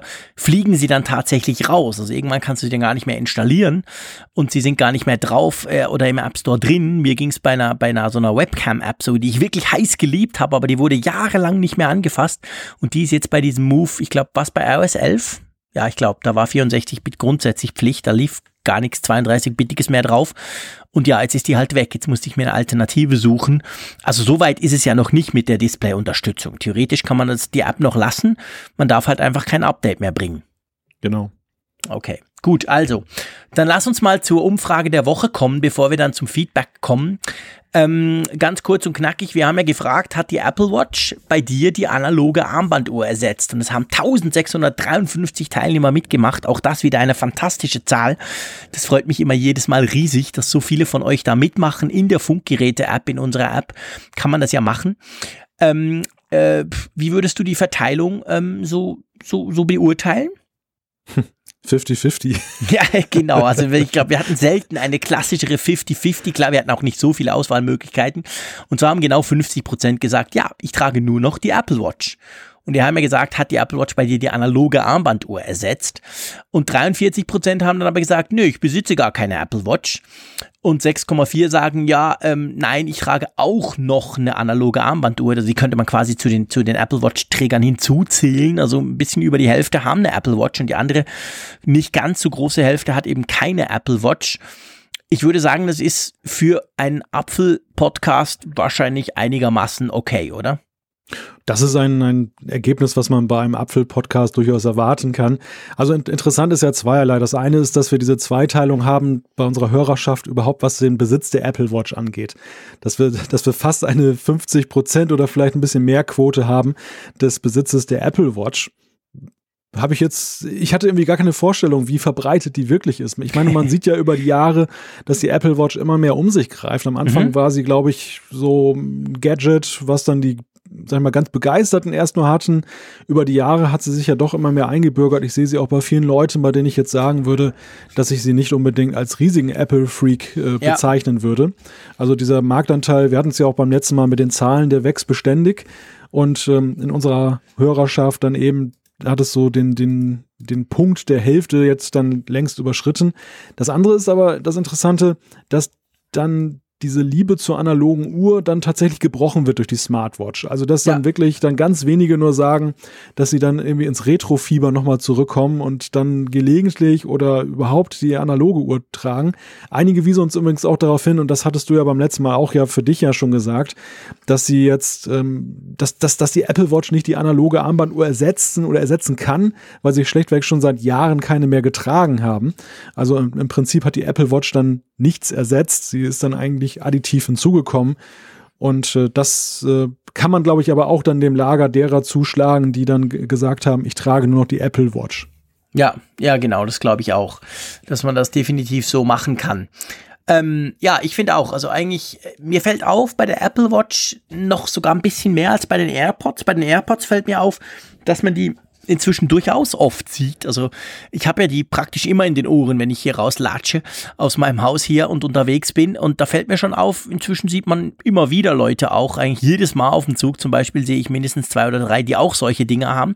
Bei der Apple Watch ist es ähnlich. Also ich sehe sehr oft Leute mit einer Apple Watch, finde ich. Aber es kann natürlich selektive Wahrnehmung. Ich achte mich natürlich auch eher drauf, wenn einer eine andere Smartwatch hat, ja, vielleicht würde es mir auffallen, aber es hat ja niemand eine Android-Smartwatch. Die kann man ja eigentlich total vergessen. Von dem her geht es nur darum, hast du eine Smartwatch, hast du eine Apple oder hast du eben keine Smartwatch? Ja. Ja. Also da, da möchte ich mal kurz dann doch reingrätschen, denn ich, ich, ich, stelle fest, dass ähm, der größte Konkurrent der Apple Watch ist gar nicht eine Android Smartwatch, sondern das sind Fitnessarmbänder. Ja klar, ich rede aber jetzt nur von Android Smartwatches, die, die quasi unter, ja. unter ferner, ferner Liefen oder unter Ausschluss der Öffentlichkeit stattfinden. Du hast recht, Fitnessarmbänder sieht man tatsächlich relativ häufig. Das ja. ist wahr. Also gerade diese Fitbit-Dinger, finde ich, sieht man oft, die auch so ein kleines Display noch drin haben, je nachdem. Oder Garmin sieht man auch immer mal wieder. Es ist klar, ich meine, bei denen ist natürlich auch die Einstieghürde rein finanziell viel tiefer. Genau. Man macht ja was für die Gesundheit, man trackt seine Schritte. Also da, das, da, das stimmt. Also von, von den Dingern sieht man viel, viel mehr. Naja, und sagen wir mal ehrlich, wenn man sich dann mal anschaut bei der Apple Watch, was dann die, die Highlight-Funktionen sind, dann ist es ja auch so, das ist natürlich neben der klassischen äh, Zeitanzeige, sind es die Notifikationen, die Benachrichtigungen, die man vom Smartphone bekommt und dann sind es vor allem die Fitnessfunktionen. Und diejenigen, die sagen, ach, ich brauche gar nicht so unbedingt die Benachrichtigung, dann sind es die Fitnessfunktionen. Also insofern glaube ich, nein, ist das. Nein, nein, komm, also die Apple Watch, ich kann damit Kit rufen, da habe ich jahrzehntelang drauf gewartet. So geil, ich habe endlich ein Mikrofon, wo ich reinsprechen kann. Nein, natürlich nicht. Quatsch, du hast völlig recht. Das ist genau der Punkt. Also ähm, ja. Notifications, das wird ja lustigerweise immer, wenn ich das sage, das ist ja für mich das Hauptfeature. Drum habe ich die Apple Watch. Punkt. Schlussende aus. Ähm, und da werde ich immer ganz schräg angeguckt, weil das ist so ein bisschen heikles Thema. Sehr viele nerven sich tierisch drüber und schalten das als erstes immer ab überall. Ähm, aber du hast recht, das und dann natürlich vor allem die, die, die Fitnessgeschichten. Das ist ja. schon so. Und wenn dir die wichtig sind, brauchst du nicht zwingend eine Apple Watch. Und wenn du natürlich vor allem ein Android-Smartphone hast, dann kannst du keine Apple Watch nutzen. Da landest du dann wahrscheinlich ziemlich schnell eben bei so einem Fitnessband, die ja diese ganze Fitnessgeschichte an und für sich auch gut machen. Richtig, genau. Gut, lass uns zur neuen, zur neuen Umfrage kommen. Ähm, es geht nämlich um, passend auch, wir haben vorhin drüber gesprochen, es geht um Telefonie im Smartphone und da haben wir uns gefragt, ja, nutzt ihr das überhaupt noch? Man hört ja immer wieder, kaum jemand telefoniert, du schmeißt es mir einmal pro Woche auch um die Ohren, so nach dem Motto, hey, ich telefoniere nie, was machst du eigentlich den ganzen Tag mit deinem Smartphone? Ähm, drum die Frage, wie oft nutzt du Telefonie in deinem Smartphone? Ganz allgemein, ganz generell gesprochen. Und was hat man da für Auswahlmöglichkeiten? Sehr oft, was ja für dich passen würde. Genau. Oft, gelegentlich, was bei mir, glaube ich, so eher der Fall wäre. Selten und gar nicht. Also wir haben ja bei uns beiden hier schon festgestellt, dass der Unterschied in der Nutzung sehr weit auseinander liegt. Und das würde uns jetzt einfach mal interessieren. Wie wichtig ist eigentlich das Telefon noch in eurem Telefon für euch? und äh, ja, ja, das fällt einem ja auch auf bei den, bei den Homescreens. Also bei mir ist es irgendwie völlig logisch unten links, ganz wichtig, der, der, der Daumen ist seit Jahren programmiert, dorthin zu tappen, damit er das Telefon erreichen kann. Dieses wichtige Ding auf meinem iPhone. Aber mir fällt oft auch auf, wenn ich, wenn ich Homescreens sehe, Screenshots von Homescreens, da ist zum Teil das Telefon an, an Orten, wo ich gar nie hinkomme. Ja. Das ja. kannst du nur dorthin legen, wenn du es selten brauchst, weil, weil sonst wärst du weit weg. Also das, das ist schon spannend. Das stimmt, ja, das, das, das fällt mir auch immer häufiger auf, dass man auf Homescreens dann manchmal gar nicht mehr das Symbol sieht oder man genau. sieht es an den entlegensten Stellen. Ich muss ja sagen, auch wenn ich jetzt kein Vieltelefonierer bin, zumindest nicht jetzt äh, in dem Stile wie du jetzt über Smartphone, ähm, ich habe das an der, an der Stelle, wo du es auch hast. Und zwar aus dem einfachen Grunde. Für mich ist das wie so eine Telefonzelle. Also eine mhm. Telefonzelle ist man ja in den letzten Jahren auch nicht immer ständig reingerannt und hat irgendwelche Telefonate mhm. geführt. Und trotzdem fühlt man sich gut und sicher, wenn man weiß, dass sie an genau. der Stelle ist. Es ist gut, sie zu haben. Ja, ganz genau. Ja, das ist so. Also gut, das ist die Umfrage. Wir hoffen, ihr macht zahlreich mit. Wir sind extrem gespannt aufs Resultat. Das gibt dann wieder einiges zu diskutieren und zu analysieren nächste Woche. Mitmachen in der Funkgeräte-App, der App zum Apfelfunk, gibt's im App Store und ist programmiert von Malte, by the way. So, jetzt switchen wir rüber zum Feedback. Wir haben noch schön Zeit für Feedback. Das freut mich riesig. Möchtest du anfangen, weil ich Quasselstrippe ja wahrscheinlich schon wieder viel zu viel gesprochen habe? Ja, ich kann gerne anfangen. Und zwar von Kai haben wir eine Nachricht gekriegt. Ähm, es geht um den iPod Hi-Fi HiFi-Lautsprecher, über den wir da beim letzten Mal kurz gesprochen haben. Und äh, er weist darauf hin, der hat Klinke und Toslink als Input und war und ist nicht vom iPod und iPhone abhängig, also eine Ergänzung thematisch. Genau, ich habe ja das erwähnte, also wir haben ja über den HomePod gesprochen und da ging es ja darum, dass ich gesagt habe, hey, das ist ja nicht der erste Lautsprecher, den, den Apple baut. Da gab es ja diesen iPod HiFi Lautsprecher Anfang der 2000er Jahre und ja, da hast du natürlich recht, Kai, das ist sehr spannend. Äh, der hatte eben, der hatte eben Eingänge und das ist ja eines der, der großen Themen und äh, vor allem eines der großen Kritikthemen, die, ähm, die immer wieder aufkommen beim HomePod, dass man da ja eben gar nichts einstecken, anstöpseln, irgendwie was machen kann. Der hat ja überhaupt keinen Anschluss und lässt sich auch nicht einfach per Bluetooth ansprechen. Von dem her der Unterschied, der ist wichtig, da hast du recht, das war mir gar nicht mehr bewusst. Ich hatte nie so einen, ähm, aber das, das war relativ ein spannendes Teil damals und war, glaube ich, auch relativ teuer. Aber ähm, ja, ich, ich habe ja gestaunt, ich habe mir die Woche nochmal ein paar Reviews angesehen, also besagte Videos dann auf YouTube mhm. zum, zum HomePod. Und ich habe echt gestaunt, wie klein der ist. Also ich hatte den ja, so in meiner gell? Wahrnehmung, dachte ich, der wäre viel größer. Und das ist ja, ja wirklich ein ganz kleines Teil und äh, in Anbetracht Aber seiner Soundqualität. Schwer, offensichtlich. Ja, ja. Alle haben gesagt, man, man sah so in dem Video, die haben den so in die Hand genommen. Also der passt auf eine Hand. Ähm, und der ist nicht viel größer. Ich glaube, der MKBHD war es, glaube ich, oder aber es haben andere auch gemacht. Der hat ein iPhone 10 dran gestellt. Und dann hast du gesehen, das ist es ist schon höher als das iPhone 10, aber nicht viel. Also das ist ja. wirklich interessant. Aber alle haben gleichzeitig gesagt, boah, der ist krass schwer, der ist glaube ich zweieinhalb Kilo oder so. Also da ist halt viel Technik drin. Und ja, ich sag's jetzt zum letzten Mal. Nein, ich sag's nicht zum letzten Mal. Ich sag's einfach nochmal. Ich werde mir so ein Teil holen. Hat leider jetzt letzten Montag nicht gereicht, aber ich bin in zwei Wochen nochmal in London. Und da gehe ich vorbei und hol mir so ein Teil. Gut, da werden wir dann drüber sprechen. ähm, das, nächste, das nächste Feedback äh, sage ich jetzt schon gleich, finde ich grandios. Finde ich absolut sensationell und ähm, vor allem na, fangen wir an. Einverstanden, Malte? Ja, das sehr darf man schon sagen, oder? Gut. Ja, ich, ich teile das, also ich, Gut, absolut. ihr werdet überrascht sein. Nicht wegen dem Feedback per se, aber ihr seht es gleich. Ich diktiere, schreibt die ähm, Renate und sie schreibt, ich diktiere praktisch alles via Siri. Was mich stört ist, dass Siri oftmals die Worte einfach groß schreibt, die klein geschrieben werden müssten. So wie in diesem Fall. Also grammatische Fehler. Man darf auch zwischendurch keine Pause machen, dann schreibt sie groß weiter. Wo könnte ich das in den Einstellungen ändern? Und jetzt kommt der spannende Teil, finde ich. Bin weiblich, 83 Jahre und mich interessiert noch sehr diese Technik. Bin froh, dass es sie gibt. Wünsche euch alles Gute, viel Erfolg in Frankfurt. Wie gern wäre ich dabei. Liebe Grüße aus der Schweiz, die Renate. Und am Anfang hat sie geschrieben, dass sie unseren Podcast immer hört. Sie ist vom Geek Week zum Pod, zum Apfelfunk gewandert. Und da sie kein Englisch spricht, ab und zu versteht sie nicht immer ganz alles, aber sie hat ein iPad, ein iPod, ein iPad Pro und ein iPhone 7. Ja, ich, ich finde das einfach super spannend, weil ich irgendwie, und das ist ja tatsächlich total dämlich von mir, gebe ich gerne zu, aber ich gehe immer davon aus, den Apfelfunk hören ja nur so Freaks wie ich, also ungefähr gleich alt, plus minus, wahrscheinlich eher noch ein bisschen jünger und die hören sich das dann an. Aber ja, du siehst, wir haben auch ältere Hörer. Ja, jetzt ja. in dem Fall. Also nicht, nicht zu knapp nebenbei bemerkt. Wir genau, gerade in den letzten Wochen haben wir auch viele Zuschriften bekommen, wo uns tatsächlich auch ältere Hörer mal geschrieben haben, dann auch mit Altersangabe. Und das hat mich auch sehr gefreut, dass wir einfach vom Jugendlichen bis zum Senior alle ansprechen können und ja, dürfen. Und äh, das, das ist einfach schön, dass wir so einen Generationenmix haben. Nebenbei bemerkt aber auch, dass wir auch eben einen Mix haben, dass wir nicht nur Männer ansprechen, denn es ist natürlich ja eigentlich Stereotyp, dass man denkt, so ein Podcast spricht nur Männer an. Das ist Gott sei Dank auch nicht so. Mhm. Also dessen erfreuen wir uns und wir nehmen auch viel mit, denn gerade dieser Hinweis mit den Anglizismen, ich habe mich in dieser Sendung auch wieder ein paar Mal ertappt, wo ich dann wahrscheinlich englische Wörter gesagt habe, wo ich eigentlich auch Deutsche hätte sagen können. Ja, ich also auch. Es, es, ist ganz schrecklich bei mir. Sind, ich, ich muss ja. das sagen. Es ist, so, es ist so schlimm bei mir, weil ich so viel Englisch lese und praktisch nur englische Videos gucke dass mir oftmals in diesem, in diesem technischen Bereich, wo wir jetzt drüber sprechen, mir fallen da gar keine deutschen Wörter ein. Es ist eigentlich total schlimm. Es ist ganz blöd. Ich habe auch in diesem Podcast wieder diverse Sachen gesagt, wo ich selber beim Sprechen gemerkt habe, äh, also wie müsstest du das denn jetzt auf Deutsch sagen?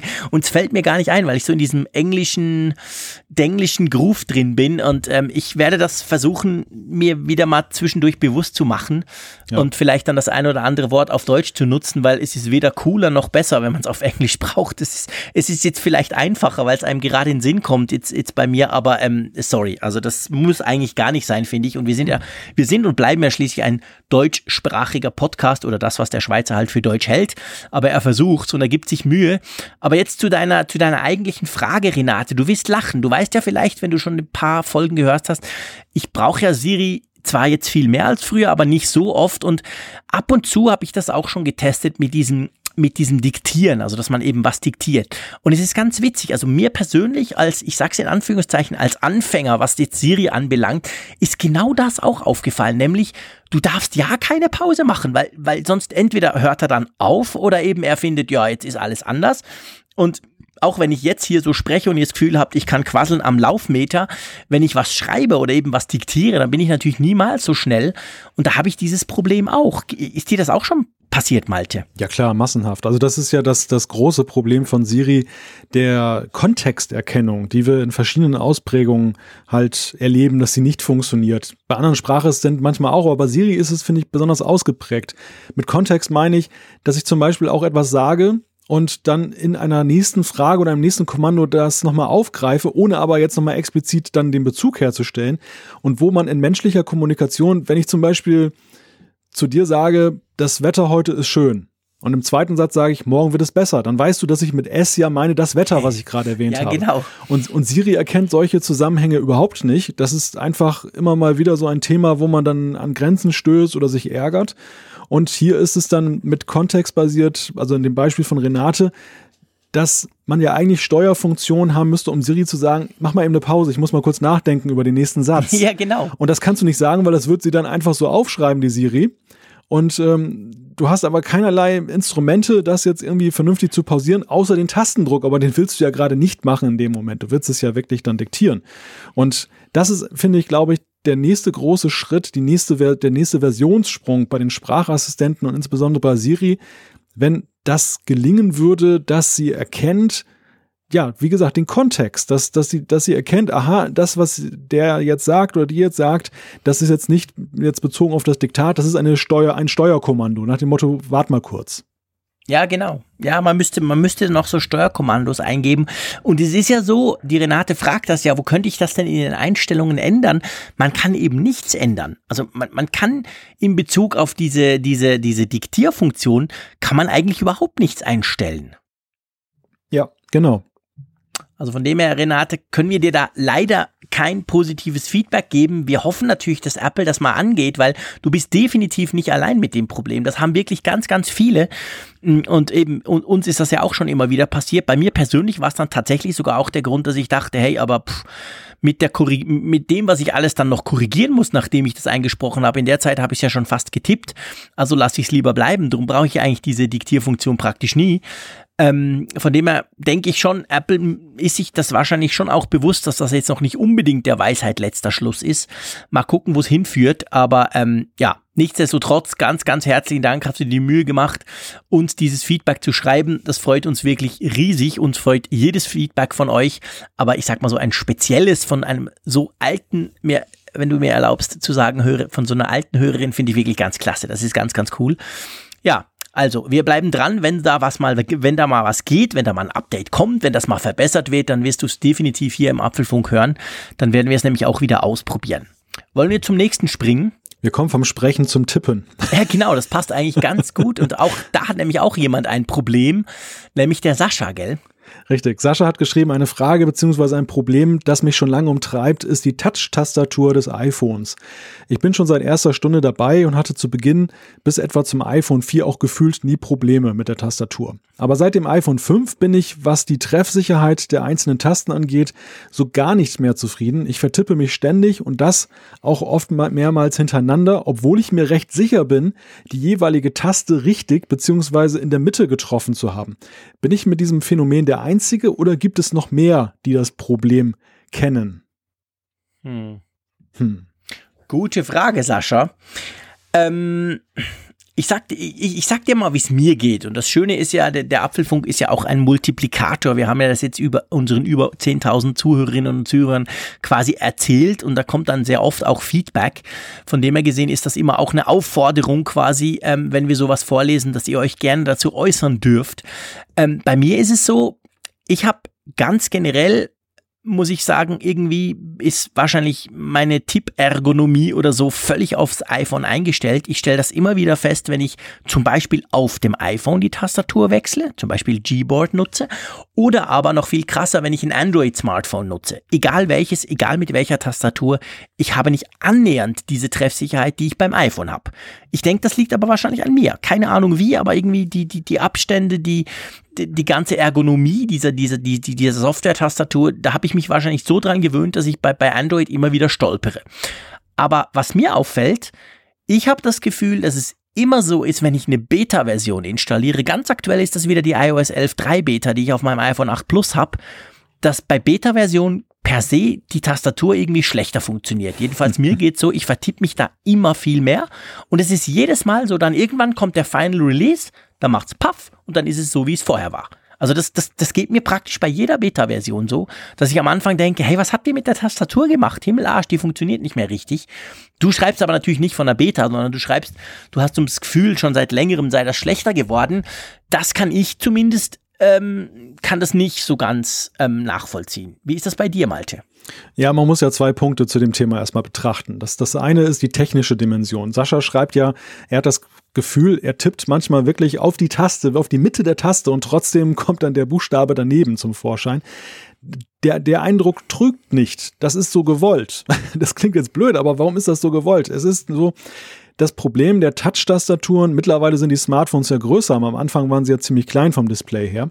Und äh, man musste ja Finger jeder Größe unterstützen und da waren die Entwickler dieser Software, der, der ersten Smartphones überhaupt nicht damit zufrieden, wie einfach oder kompliziert es war, da Eingaben zu tätigen. Und man hat sich damit beholfen, dass man ja, man antizipiert quasi das, was der Nutzer möglicherweise als nächstes eintippt. Und dann sind die Touchzonen von einzelnen Buchstaben mitunter größer oder kleiner als jetzt äh, beim nächsten Buchstaben, den man eintippt.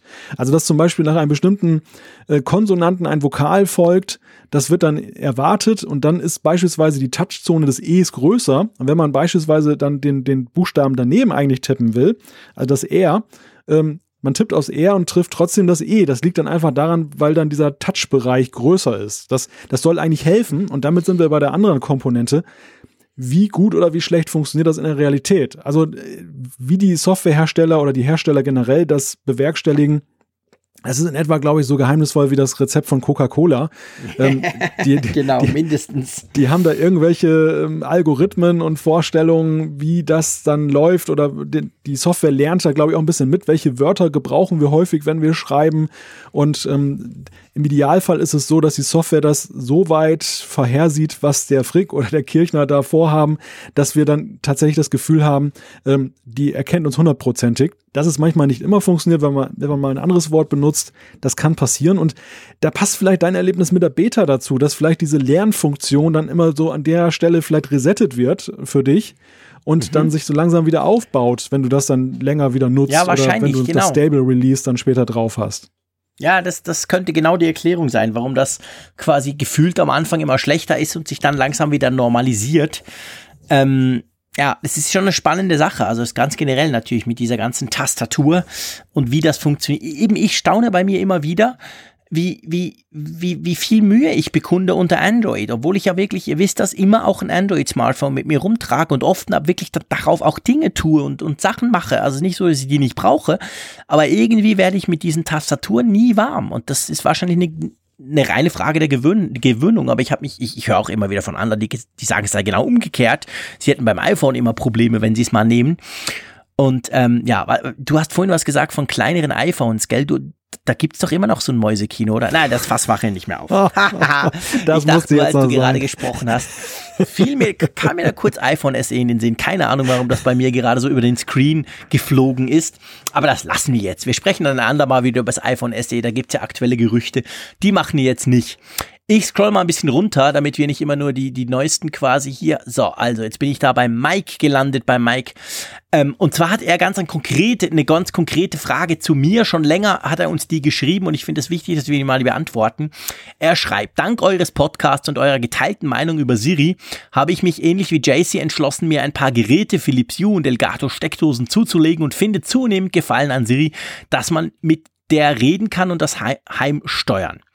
Und jetzt kommt die eigentliche Frage. Dank JC habe ich die Bring Einkaufslisten-App auf meinem iPhone und meiner Apple Watch lieben gelernt. Ich koche und backe sehr gern und oft geht mir dann irgendwas dabei aus und ich habe die Hände im Teig oder beim Braten. JC schwärmt manchmal davon, dass er in so einem Fall einfach Siri sagt, ich solle was auf die Einkaufsliste schreiben. Ich krieg das irgendwie nicht hin. Ich habe wohl den richtigen Satz noch nicht gefunden, wie ich Siri dazu bringen kann, zum Beispiel ein Stück Butter auf meine Bring Einkaufsliste zu schreiben. Drum die Frage, was sagst du Siri, damit die das bei dir macht? Ja, Mike, das ist ein Missverständnis und das klären wir jetzt. Ich sage gar nichts zu Siri, weil es ist tatsächlich so, diese Bring-App, das sei noch mal gesagt, die kommt aus der Schweiz, die ist geil, die müsst ihr runterladen.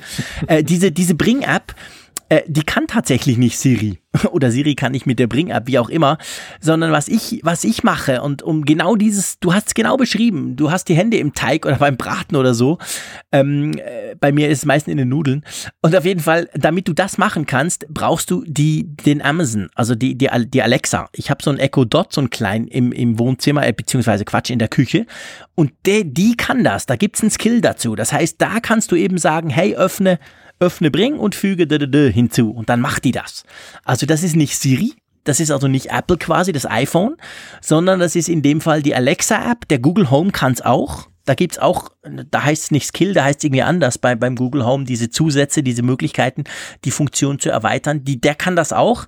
Aber Siri leider, muss man sagen, und das liegt, gell, Malte, korrigiere mich, wenn ich Mist erzähle, wahrscheinlich ja an Bring. Die haben einfach die, die Unterstützung von Siri nicht integriert, oder? Ja, das frage ich mich gerade, ob das der Fall ist oder ob sie nicht zu den Apps gehören, für die es dann diese Siri-Erweiterung gibt. Denn bislang Ach so, das ist es können ja nicht so, alle. dass das ja sehr eingeschränkt ist. Ich, ich guck, Ah. gucke gerade mal, auf welche sich das erstreckt. Weil die Jungs, die das programmieren, die sitzen in Zürich, ich habe die auch schon besucht, die sind eigentlich recht fit und die versuchen auch immer recht so eben so ein bisschen neue Dinge auszuprobieren. Zum Beispiel dieser Alexa, dieser Amazon-Skill, den, den gibt's schon recht lange, den gab's schon, ich würde mal sagen, das war einer der früheren Skills schon und ist eben halt wahnsinnig praktisch, weil so eine Einkaufsliste natürlich etwas ist, was du in der Küche eben gerne mal noch per Sprache ähm, befüllen möchtest. Und Siri kann das nicht. Also von dem her gesehen, Mike, im Moment, Stand jetzt Februar, äh, Ja. müsstest du dir quasi so einen, so einen intelligenten Speaker kaufen, um das zu machen.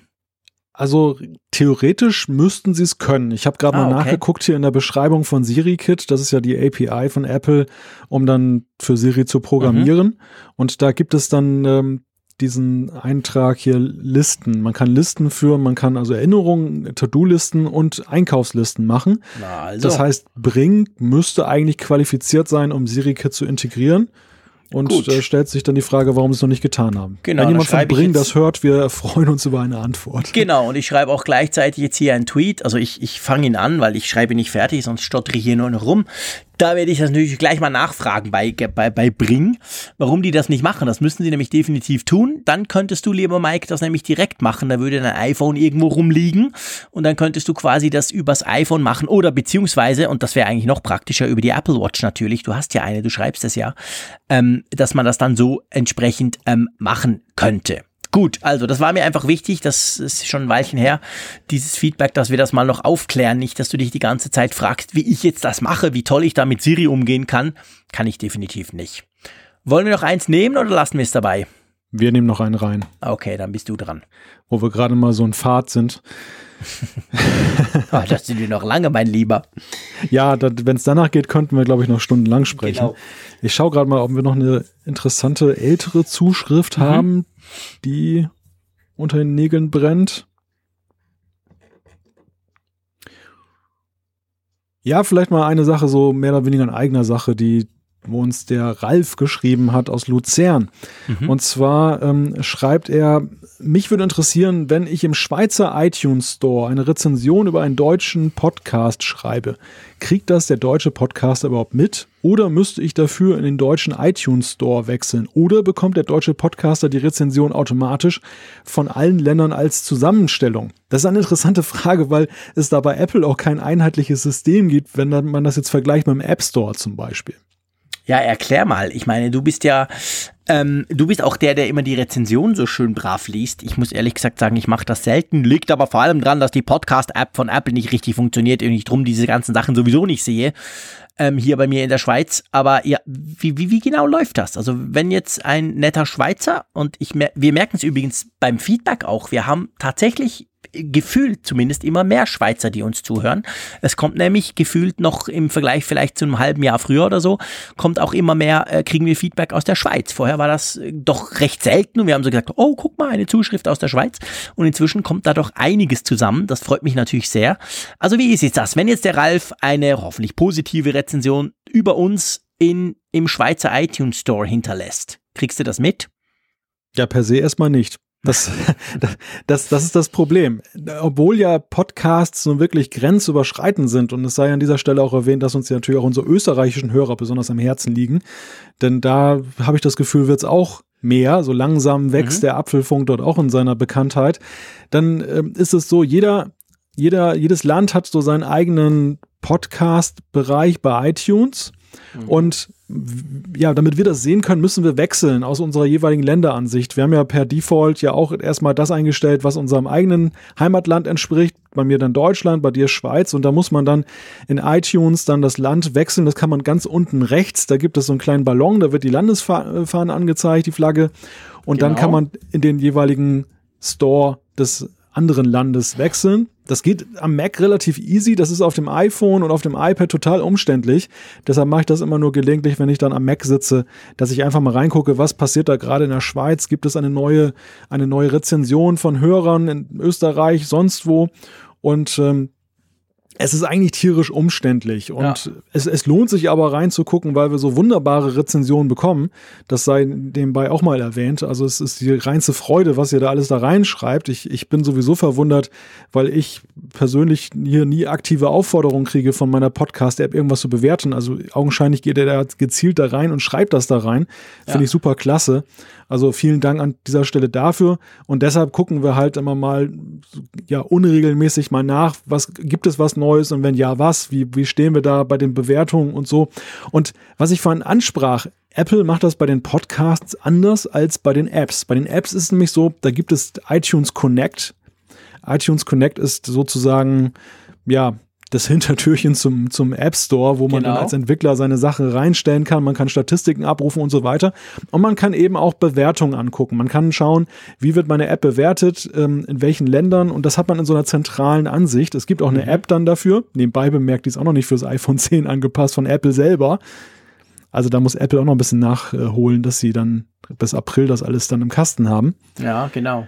Und sowas würde ich mir eigentlich auch für Podcasts wünschen. Also es gibt da jetzt neue Funktionen für die Podcasts, dass man jetzt nachgucken kann als Betreiber eines Podcasts, wie wird der gehört. Also Apple hat das schon ein bisschen aufgebohrt. Aber leider noch nicht in dem Maße, dass man jetzt auch dann die Bewertungen sehen kann. Ich finde das halt immer so ein bisschen Quatsch, dass man, dass, dass, dass es dieses tolle Instrument der Bewertung gibt. Und auf der anderen Seite, die, diejenigen, an die es gerichtet ist, ja auch. Ich meine, natürlich ist es erstmal eine Bewertung, um zu sehen, als dass Konsumenten untereinander sich Tipps geben, nach dem Motto, das kannst du ja anhören oder das besser nicht und so weiter, das gefällt mir und das nicht.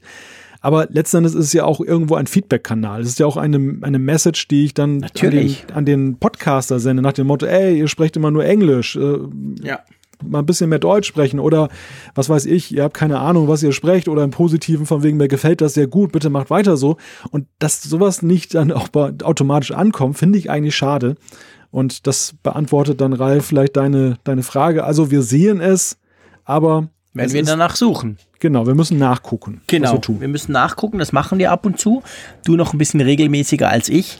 Aber es ist tatsächlich Hammer. Es ist wirklich cool und sehr, und, und, und sehr erfreulich, was ihr uns da auch immer schreibt. Das Schöne ist ja letztendlich am Apfelfunk und das ist mit ein, ein Grund, denke ich, warum wir auch gar nicht unbedingt so oft da reingucken müssen, dass wir ja durch euch direkt Feedback kriegen. Wir haben ja diese Feedback-Kultur, sage ich mal, so ein bisschen ähm, aufgebaut im Apfelfunk seit der ersten Folge ja schon.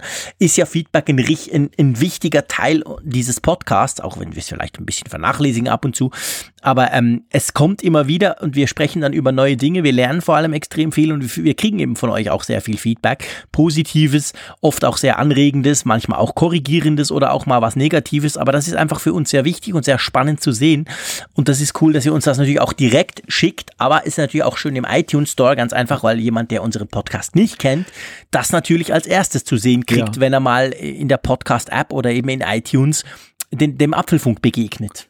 Vielleicht ein, ein Gedanke noch zum Thema Feedback, weil du es gerade angesprochen hast.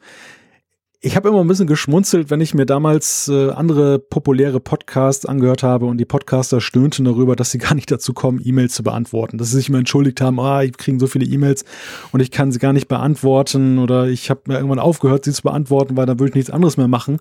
Und wenn man dann so Zuhörer ist, dann ja, man kann sich das nicht vorstellen. Also man, man sitzt dann da und denkt, hm, der kriegt dann so tolle E-Mails und beantwortet die gar nicht. Das, das würde mir nicht passieren. Und da ich das jetzt aus zwei Perspektiven kenne, also jahrelang als Zuhörer und jetzt mittlerweile als derjenige, der auf der anderen Seite sitzt und der das alles ja irgendwo auch in, so wie du ja, Jean-Claude, ja auch in Einklang bringen muss mit Beruf, Familie und sonstigen Interessen, ähm, muss man einfach sagen, ja, irgendwo ist man an einem Punkt, wenn eine gewisse Beliebtheit oder ein ein gewisses, ein gewisses Maß an Feedback da ist, dass man wirklich sagen muss, hm, man schafft es einfach nicht mehr. Man, ja. wir, wir lesen jede Zuschrift, das ist wirklich so. Wir haben ja ein gemeinsames Postfach, wo alles zentral reinläuft und wo wir das mal uns anschauen. Wir besprechen häufig auch Dinge, die wir zugeschickt bekommen. Zum Beispiel heute das Feedback von der Renate, da hatten wir sofort eine Kommunikation untereinander und haben gesagt, guck mal, das ist ja auch mal interessant. Und ähm, das, das findet alles statt, aber dass wir jetzt jede Frage einzeln beantworten oder eben auch hier reinkriegen in die Sendung, auch das ist ja letzten Endes dann an gewisse Grenzen gekoppelt. Ähm, das, da, da sind wir einfach an einem Punkt, dass wir es nicht schaffen, was euch aber nicht davon abhalten soll, weiter munter drauf loszuschreiben, denn wie gesagt, es kommt in unseren Köpfen definitiv an. Ja. Nur, dass ihr halt, seht es uns nach, wenn wir nicht immer persönlich antworten können. Ja, das ist eine ganz, ich glaube, es ist ein ganz wichtiges äh, Feedback oder ein Input, den du da gibst. Das ist genau der Punkt. Also, äh, ja, das ging halt bei uns auch plötzlich dann relativ schnell. So, so wie die Hörerschaft gewachsen ist, die Zahl der Abrufe, so sind natürlich auch die Feedbacks gewachsen, was ja eigentlich unglaublich toll ist. Und ich liebe dieses Postfach, das wir da gemeinsam haben. Da sind immer Mails drin, definitiv. Jeden Tag knallen da neue und zum Teil ganz, ganz viele Mails. Wir lesen die alle. Wir chatten oft drüber, auch wenn wir es dann nicht in der Sendung bringen. Die Renate kam jetzt quasi in der Sendung sozusagen, aber oft sprechen wir darüber, denken, hey, das, das ist ein spannender Ansatz, mal ist wirklich cool und so, und das bleibt dann in unseren Köpfen, da ergibt sich dann was drauf. Also bitte macht weiter. Ich, ich finde es auch genial. Ihr habt gerade in den letzten Monaten, wo wir so unglaublich viele Apple News hatten, die wir besprochen haben, dass es oft gar nicht richtig für Feedback gereicht hat dann im Apfelfunk. Ihr habt uns trotzdem geschickt, ihr habt uns trotzdem Anregungen geschickt, Fragen geschickt, aber auch konkretes Feedback oder oder oder oder ähm, oder auch Zuspruch natürlich. Das freut uns riesig, weil wir das wirklich alles lesen. Und ja, es passt halt manchmal in die Sendung, manchmal passt nicht, manchmal reicht es auch nicht. Aber ich denke, dass, ja, das ist einfach so und das ist inzwischen auch von der Größe des Apfelfunks gar nicht mehr möglich. Man könnte locker quasi nur Feedback-Apfelfunk-Sendungen auch machen. Das würden wir eigentlich auch gern, haben wir uns auch schon überlegt, aber es ist letztendlich dann auch ein bisschen eine Zeitfrage natürlich. Aber ja, mal gucken. Wir haben noch die eine oder andere Idee. Mehr können wir noch nicht verraten. Irgendwann werden wir gerade in Bezug auf Feedback vielleicht noch mal was anderes auch ausprobieren. Aber auf jeden Fall super, dass ihr das macht. Macht das bitte, bitte weiter und seid euch gewiss, wir lesen das alles. So. Und jetzt würde ich mal sagen, ähm, wir sind wieder ein bisschen Overtime, aber das spielt ja eigentlich auch keine Rolle. Auch da kriegen wir selten negatives Feedback. Das heißt eigentlich immer, ja, macht nur, ist alles okay. Und das machen wir jetzt einfach mal. Und von dem her gesehen ähm, war das, finde ich, wieder eine schöne Sendung. Ich freue mich jetzt schon auf die nächste Sendung. Da werde ich wirklich direkt frisch aus Barcelona einreisen. Also wer jetzt denkt, oh, der Frick jetzt ist wieder in Barcelona, gibt das keinen Apfelfunk? Nein, ich fliege natürlich am Mittwoch so zurück, dass wir am Abend dann wieder Apfelfunk aufzeichnen können. Äh, ich bin dann die nächsten paar Tage eben, wie gesagt, am Mobile World Congress. Das ist zwar Apple-technisch nicht spannend, aber es ist spannend zu sehen, was die Konkurrenz so treibt. Mal gucken, werden wir sicher auch im Apfelfunk im nächsten drüber reden. Lange Rede, kurzer Sinn. Ich habe fertig, hat großen Spaß gemacht, lieber Malte, und tschüss aus Bern. Ja, wir freuen uns auf einen sonnengegerbten Jean-Claude und äh, den, den weißen, den weißen Erklärbär. In diesem Sinne, bis zum nächsten Mal.